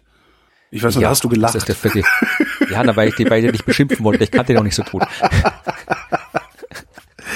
Ich habe schlechte Nachrichten mitgebracht und zwar äh, oh kommen diese schlechten Nachrichten aus den Niederlanden. Niederländische Wissenschaftler haben nämlich rausgerechnet, äh, wie sich die Temperaturen in 50 Jahren entwickeln werden. Dazu haben sie erstmal in die Vergangenheit geguckt, was ich sehr spannend finde, ähm, haben äh, bevorzugte Siedlungsgebiete des Menschen sich angeguckt, die klimatischen Bedingungen in diesen Siedlungsgebieten angeguckt und haben ähm, einen Höhepunkt der Bevölkerungsdichte bei Jahresdurchschnittstemperaturen zwischen 11 und 15 Grad gefunden und einen kleineren Höhepunkt bei Jahresdurchschnittstemperaturen zwischen 20 und 25 Grad. Das klingt für Durchschnitt alles nicht so gut. Ach, wieso? 11 bis 15, 20 bis 25? Was ja, also Jahresdurchschnitt. Jahresmittel. Das ist Jahresmittel. Ich meine, in Deutschland hier, was haben wir hier für ein Jahresmittel? Ich glaube, es sind auch kaum mehr als 15, wenn überhaupt. Ne? Ähm, und das hat sich in 6000 Jahren kaum geändert, dass Bevölkerungsdichte am höchsten war, wenn diese Durchschnittstemperaturen waren und haben daraus äh, eine ökologische Nische des Menschen definiert, zumindest was die Temperatur angeht, ne? 11 bis 15, 20 bis 25 Grad. Und dann haben sie in die Zukunft geguckt und haben sich genau diese Gebiete, also diese ökologischen Nischen des Menschen angeschaut und äh, da mal Klimamodelle draufgeworfen und haben rausgerechnet, dass äh, diese Gebiete äh, mit einer Durchschnittstemperatur von mehr als 29 Grad sind jetzt 0,8 Prozent der weltweiten Landfläche, ja, 29 Grad. Und das ist vor allen Dingen die Sahara, also nur so als, so als Banana for Scale sozusagen. Also mhm. eine Durchschnittstemperatur, Jahresmittel 29 Grad hast du in der Sahara, sind 0,8 Prozent der weltweiten Landfläche. Diese Gebiete werden sich bis 2070 auf 19 Prozent ausgedehnt haben. Okay. Ja, das heißt nicht, wir haben 19 Prozent Versandung, sondern wir haben 19 Prozent Temperaturbedingungen wie in der Sahara im Jahresmittel. In Südamerika, Afrika, Indien, Südostasien und Nordaustralien, alleine in Indien schreiben die, wäre mehr als eine Milliarde Menschen davon betroffen. Ne, Durchschnittsmittel, Jahresdurchschnittstemperaturen von 29 Grad und darüber zu haben. Äh, Nigeria, Pakistan, Indonesien und Sudan seien jeweils mehr als 100 Millionen Menschen betroffen. Aber aber, aber wir retten doch gerade die Welt. Nein. Wir haben doch jetzt alles mit Corona, ist doch alles super jetzt. Nein. In Venedig schwimmen Delfine. Genau, in Venedig schwimmen die Delfine. Das ist das schönste Bild. Ähm, nee, eben nicht, das reicht ja nicht. Das fand ich ja auch so einen ganz interessanten, ähm, hätte ich auch noch mal raussuchen sollen. Mal gucken, ob ich das noch finde. Ähm, es gibt jetzt auch Berechnungen, dadurch, dass wir äh, jetzt über mehrere Wochen, mittlerweile geht's ja wieder los, äh, zumindest auf den Straßen, dadurch, dass wir äh, die Mobilität so stark eingeschränkt haben und auch Teile der Industrie runtergefahren haben, haben wir ja gar nicht so viel CO2, also so viel Klimagase einsparen können oder haben nicht so viel eingespart, wie wir uns immer eingebildet haben dass wir durch individuelle Verhaltensänderungen einsparen könnten. Also wenn wir alle nicht mehr Auto fahren, dann wird das klappen. Äh, so rosig sieht's halt leider dann auch nicht aus. Da muss noch ein bisschen naja, man, es ist halt Natürlich, es hilft natürlich schon, auch wenn wir uns äh, individuell was einschränken, aber wenn das Große, was halt übrig bleibt, was halt durch Corona jetzt gar nicht so viel passiert ist, halt, wir sitzen alle noch zu Hause und drehen den Strom auf. Wir haben Energie, wir haben Wärme, die, die Industrie hat ja auch nicht komplett aufgehört. Äh, also das, das, ja, natürlich braucht da wesentlich mehr, als dass wir alle mal zwei Wochen irgendwie zu Hause sitzen und nicht so viel irgendwie mit dem Flugzeug durch die Gegend fliegen. Ja, aber man kann halt jetzt messen, was es ausmachen würde. Ja. Ne, das ist halt. Ja, und äh, ja, Strom verbrauchen wir nicht so viel. Ne? Das ist, äh, der Stromverbrauch ist jetzt nicht sonderlich gestiegen. Ich glaube, er ist sogar gesunken. Ja, vermutlich, weil die Industrie weniger verbraucht. Ja, eh, aber halt jetzt quasi, das sind halt, man müsste halt wirklich die ich, stimme dir vollkommen zu, wir streiten jetzt nicht. Also ich bin ja genau der gleichen Meinung, dass das, äh, weil ich auch immer wieder gefragt werde, äh, hat jetzt dieses Corona-Ding was Gutes, zumindest fürs Klima, wenn schon sonst nicht so gut ist. Ja, selbst wenn's, selbst wenn wir davon ein bisschen was reduzieren will, also weiß ich, fünf Prozent oder sechs, irgendwie sowas sind die Prognosen, dass wir weniger haben. Äh, selbst wenn wir das tun, äh, es ist ja nicht nachhaltig, ja. Es ist ja keine genau. Methode, um das zu machen. Wir können das, das ja nicht irgendwie zehn Jahre so weitermachen. Ja. Und äh, du siehst ja schon hier, die in Deutschland, die, die VW und die schreiben schon wieder, ja, bitte jetzt doch die, die äh, Umweltschutz- und Klimaschutzmaßnahmen vielleicht doch nicht machen, weil genau. sonst kaufen keine Autos. Und äh, wenn in Österreich das Gleiche, wenn jetzt hier ähm, die Wirtschaft wieder anläuft, dann werden sie es vermutlich gucken, dass sie möglichst äh, ja ohne Klimaschutz anlaufen können. Also das mhm. wird die Menschen jetzt dann eher nicht so interessieren. Also was auch immer, auch wenn wir jetzt irgendwie nicht auf Flug, äh, auf Urlaub geflogen sind, sobald du wieder fliegen kannst, dann werden wir vielleicht erst recht irgendwie äh, den, den genau. großen Fernurlaub im Flugzeug machen. Also ich glaube nicht, dass ja, das wenn man sich so guckt, wie die Leute sich benehmen auf den Straßen dieser Tage. Äh, also wir sind jetzt hier, wo sind wir denn? Mitte Mai. Mitte Mai 2020, wenn man so auf die Straße guckt, wie die Leute sich benehmen, ist davon auszugehen, dass sie tatsächlich so einen jetzt erst recht Effekt äh, bringen werden, sobald alles wieder geht. Ja. Und tatsächlich haben wir es. Ich habe das ja auch, das kann, suche ich vielleicht mal raus, äh, ähm, ähm, in Hawaii, diese Messstation, der, äh, wo das CO2 quasi, oder eine der Messstationen, wo CO2 regelmäßig gemessen wird, da hatten wir vor ein paar Tagen erst wirklich einen neuen globalen Rekord Ui. an CO2-Messwert, also so hoch wie es noch nie vorher mal als mhm. gemessen wurde. Weil natürlich, wir haben zwar weniger verbraucht, aber du hast ja saisonale Schwankungen auch mit dabei. Und das, was wir jetzt eingespart haben in den zwei Monaten, war halt noch viel zu wenig, um aus diesen saisonalen Schwankungen rauszustechen. Verstehe, ja. Äh, wenn wir müssten das in diesen zwei Monaten, wir müssten das halt quasi noch, noch mal irgendwie ein paar Jahre so weitermachen, dann könnte sich das aufsummieren, dass es halt aus dem Hintergrundrauschen deutlich vorkommt. Mhm. Aber bis jetzt hat es halt irgendwie, ja, merkt man von dem bisschen in der kurzen Zeit noch überhaupt nichts. Und drum ist halt das, was wir jetzt machen, ist halt weder genug, noch ist es nachhaltig, weil es, wir machen das ja nicht, weil wir es so toll finden, das Klima zu retten, sondern wir machen das, weil wir uns quasi halt hier, weil uns die neue Weltordnung eingesperrt hat zu Hause, ja, Drum genau, weil Bill Gates äh, genau. die WHO gehackt hat. Äh, ja, so sieht's so aus. Ja. Genau. Ja, also ich bin da eher, ich war vorher schon nicht unbedingt äh, der große Optimist und hm. jetzt, also das macht die Sache jetzt, ich bin jetzt, es wäre zwar schön, wenn wir alle was lernen würden aus der Krise, aber ich bin mir nicht sicher, was wir genau lernen aus der Krise. Hm. Und ob ja, wir genug ja, wir, lernen. Wir lernen werden wir auf jeden Fall was, ja. Ja, wie auch immer. Ja, ein bisschen was. Ja, dann habe ich noch eine letzte Geschichte vom der letzte 11. 11. Mai. Mai. Und zwar, der letzte 11. Mai ist auch ein 11. Mai, an dem was zum letzten Mal passiert ist. Nämlich der 11. Mai 2009. Da ist am Letz, zum letzten Mal ein äh, Space Shuttle hm. zum Hubble-Teleskop geflogen. das Hubble Weltraumteleskop, das vor kurzem seinen 30. Geburtstag gefeiert hat. Hat, glaube ich, auch keiner mit gerechnet, dass es so lange in Betrieb bleibt, oder? Jein, also gerechnet, ähm, ich weiß gar nicht, natürlich ausgelegt war es nicht so lang und vor allem, wie es geflogen ist, ist, wir haben die Geschichte sicher schon erzählt, wenn nicht, könnt ihr sie da, da nachlesen, was ich in den Shownotes dann noch verlinken werde, aber äh, das war ja schon mal kaputt, wie es wie es äh, gestartet worden ist, das Hubble-Teleskop, mhm. das heißt, da hat man wirklich gar nichts gerechnet. Und äh, das ist dann aber wirklich so, das ist dann äh, bis äh, damals 2009, das war eben der letzte Wartungsflug, der fünfte und letzte Wartungsflug, äh, der auch ein bisschen später war, weil kurz davor, ein paar Jahre davor war ja das Columbia-Unglück. Mhm. Da ist dann erstmal wieder was, äh, jede Menge quasi wieder auf, auf Standby gegangen und dann eben flog das letzte Mal Atlantis. Du Columbia, äh, du meinst Nee, Challenger war ja, ach Quatsch, Challenger. Zuerst war Challenger und dann war Columbia nochmal später, ja. Stimmt, Columbia war und, mit der Lehrerin, ne? Nee, Challenger war die erste. Columbia war das, äh, vielleicht war da auch, Columbia war, äh, Challenger war beim Start, Columbia beim genau. Wiedereintritt und da war keine Ach, ja, Lehrerin ja, ja, mit okay, dabei. Okay. Mhm. Das war 2003 äh, war äh, Columbia.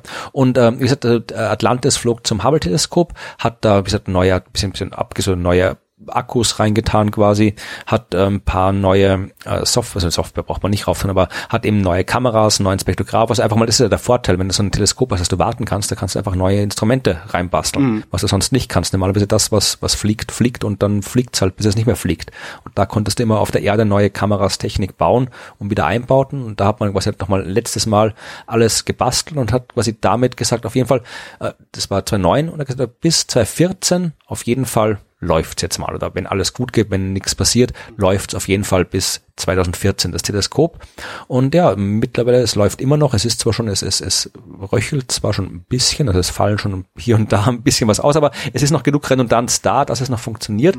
Und ähm, hat eben vor kurzem, ich glaube, äh, äh, mit um den 20. April rum, ich habe es nicht im Kopf, hat das Hubble-Teleskop eben seinen 30. Geburtstag gefeiert, wenn man den Tag, äh, als es ins Weltall kam, als seinen Geburtstag annimmt. Und äh, ja, wie lange es noch durchhalten wird, ist halt, ja, mal sehen. Also es ist halt das, was jetzt da ist, ist das, was es gibt. Was auch immer kaputt, kaputt wird, kann nicht mehr ersetzt werden. Mhm. Es kann auch die Umlaufbahn nicht mehr korrigiert werden. Das heißt, Hubble sinkt langsam ab, weil es wurde ja durch Shuttle auch immer wieder angehoben, weil es so, hat keine in der Atmosphäre okay. Ja. es sich in der Atmosphäre ja noch, in der Restatmosphäre mhm. noch bewegt und dadurch halt irgendwann mal abstürzen wird. Und das ist quasi, da wird es auf jeden Fall irgendwann so um die äh, 2000 30er rum, glaube ich, äh, ist so der, der Punkt, wo, wo es dann dadurch auf jeden Fall mal irgendwo abstürzen wird mhm. äh, äh in der, im, auf die Erde oder in der Atmosphäre halt zum größten Teil verbrennen wird. Kann natürlich auch sein, dass vorher irgendwelche äh, Gyroskope, Stabilisierungsdinger, Kameras, was auch immer ausfällt.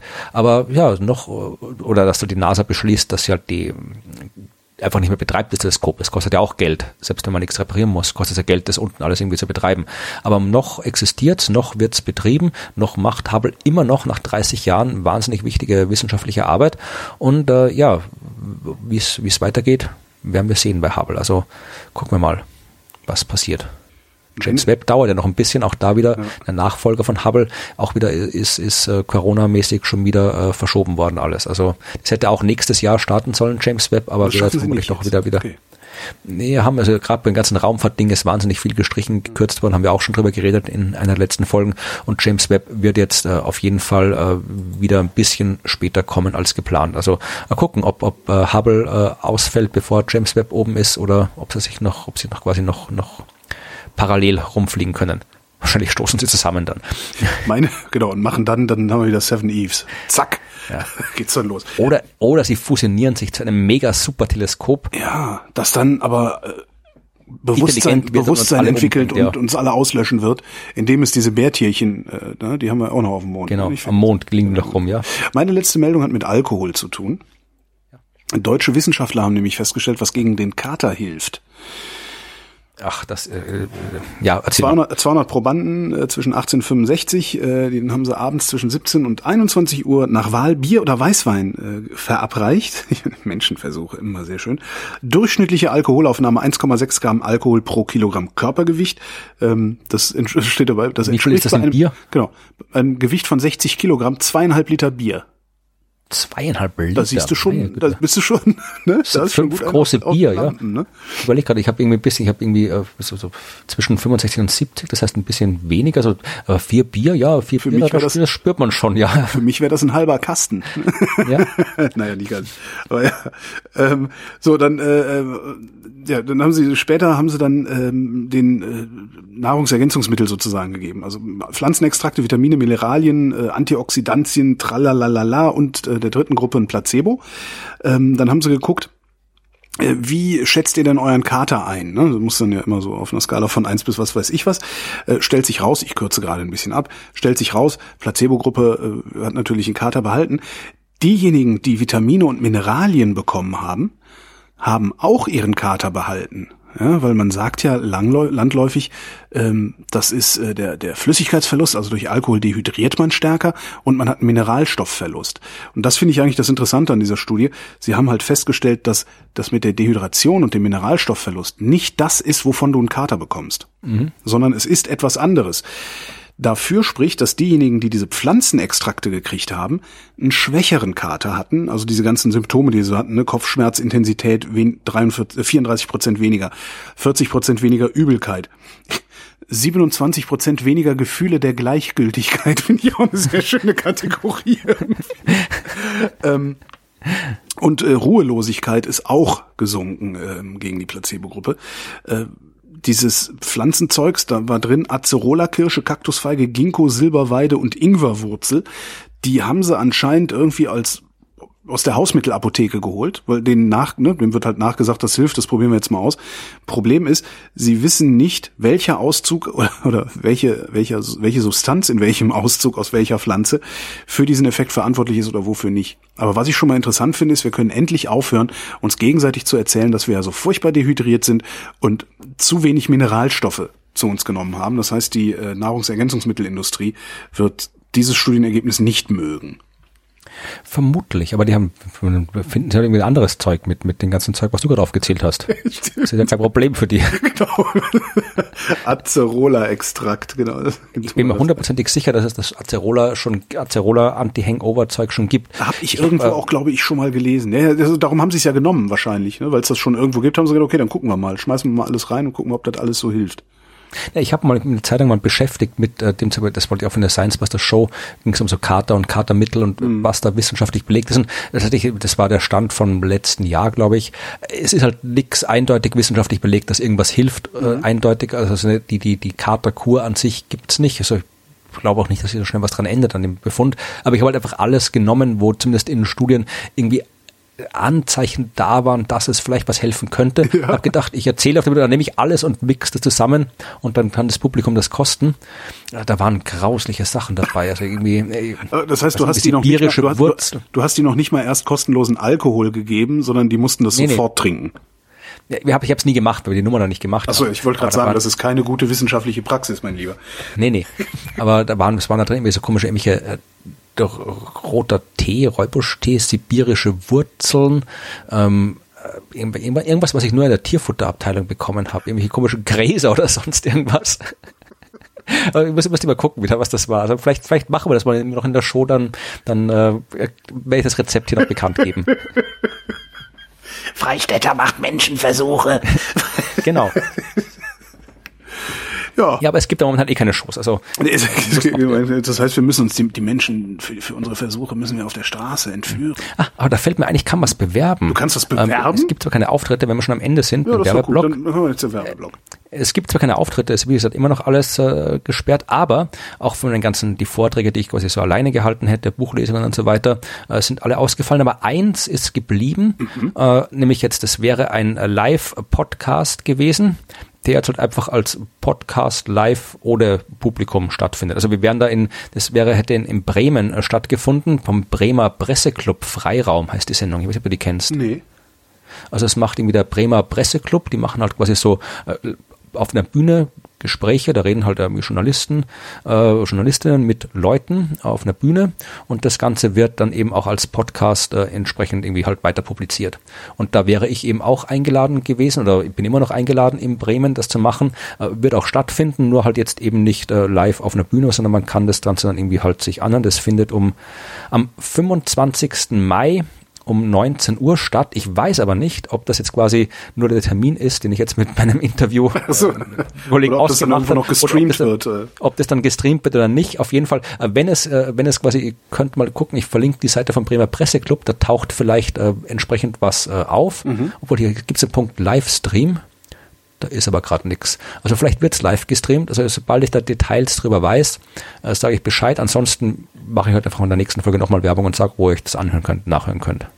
Ansonsten 25. Mai kann man mich vielleicht live im Internet hören. Und ansonsten äh, aus diversen Konserven. Florian Freistetter, Genau. vielen Dank. Vielen Dank, Holger. Und euch danken wir wie immer für die Aufmerksamkeit.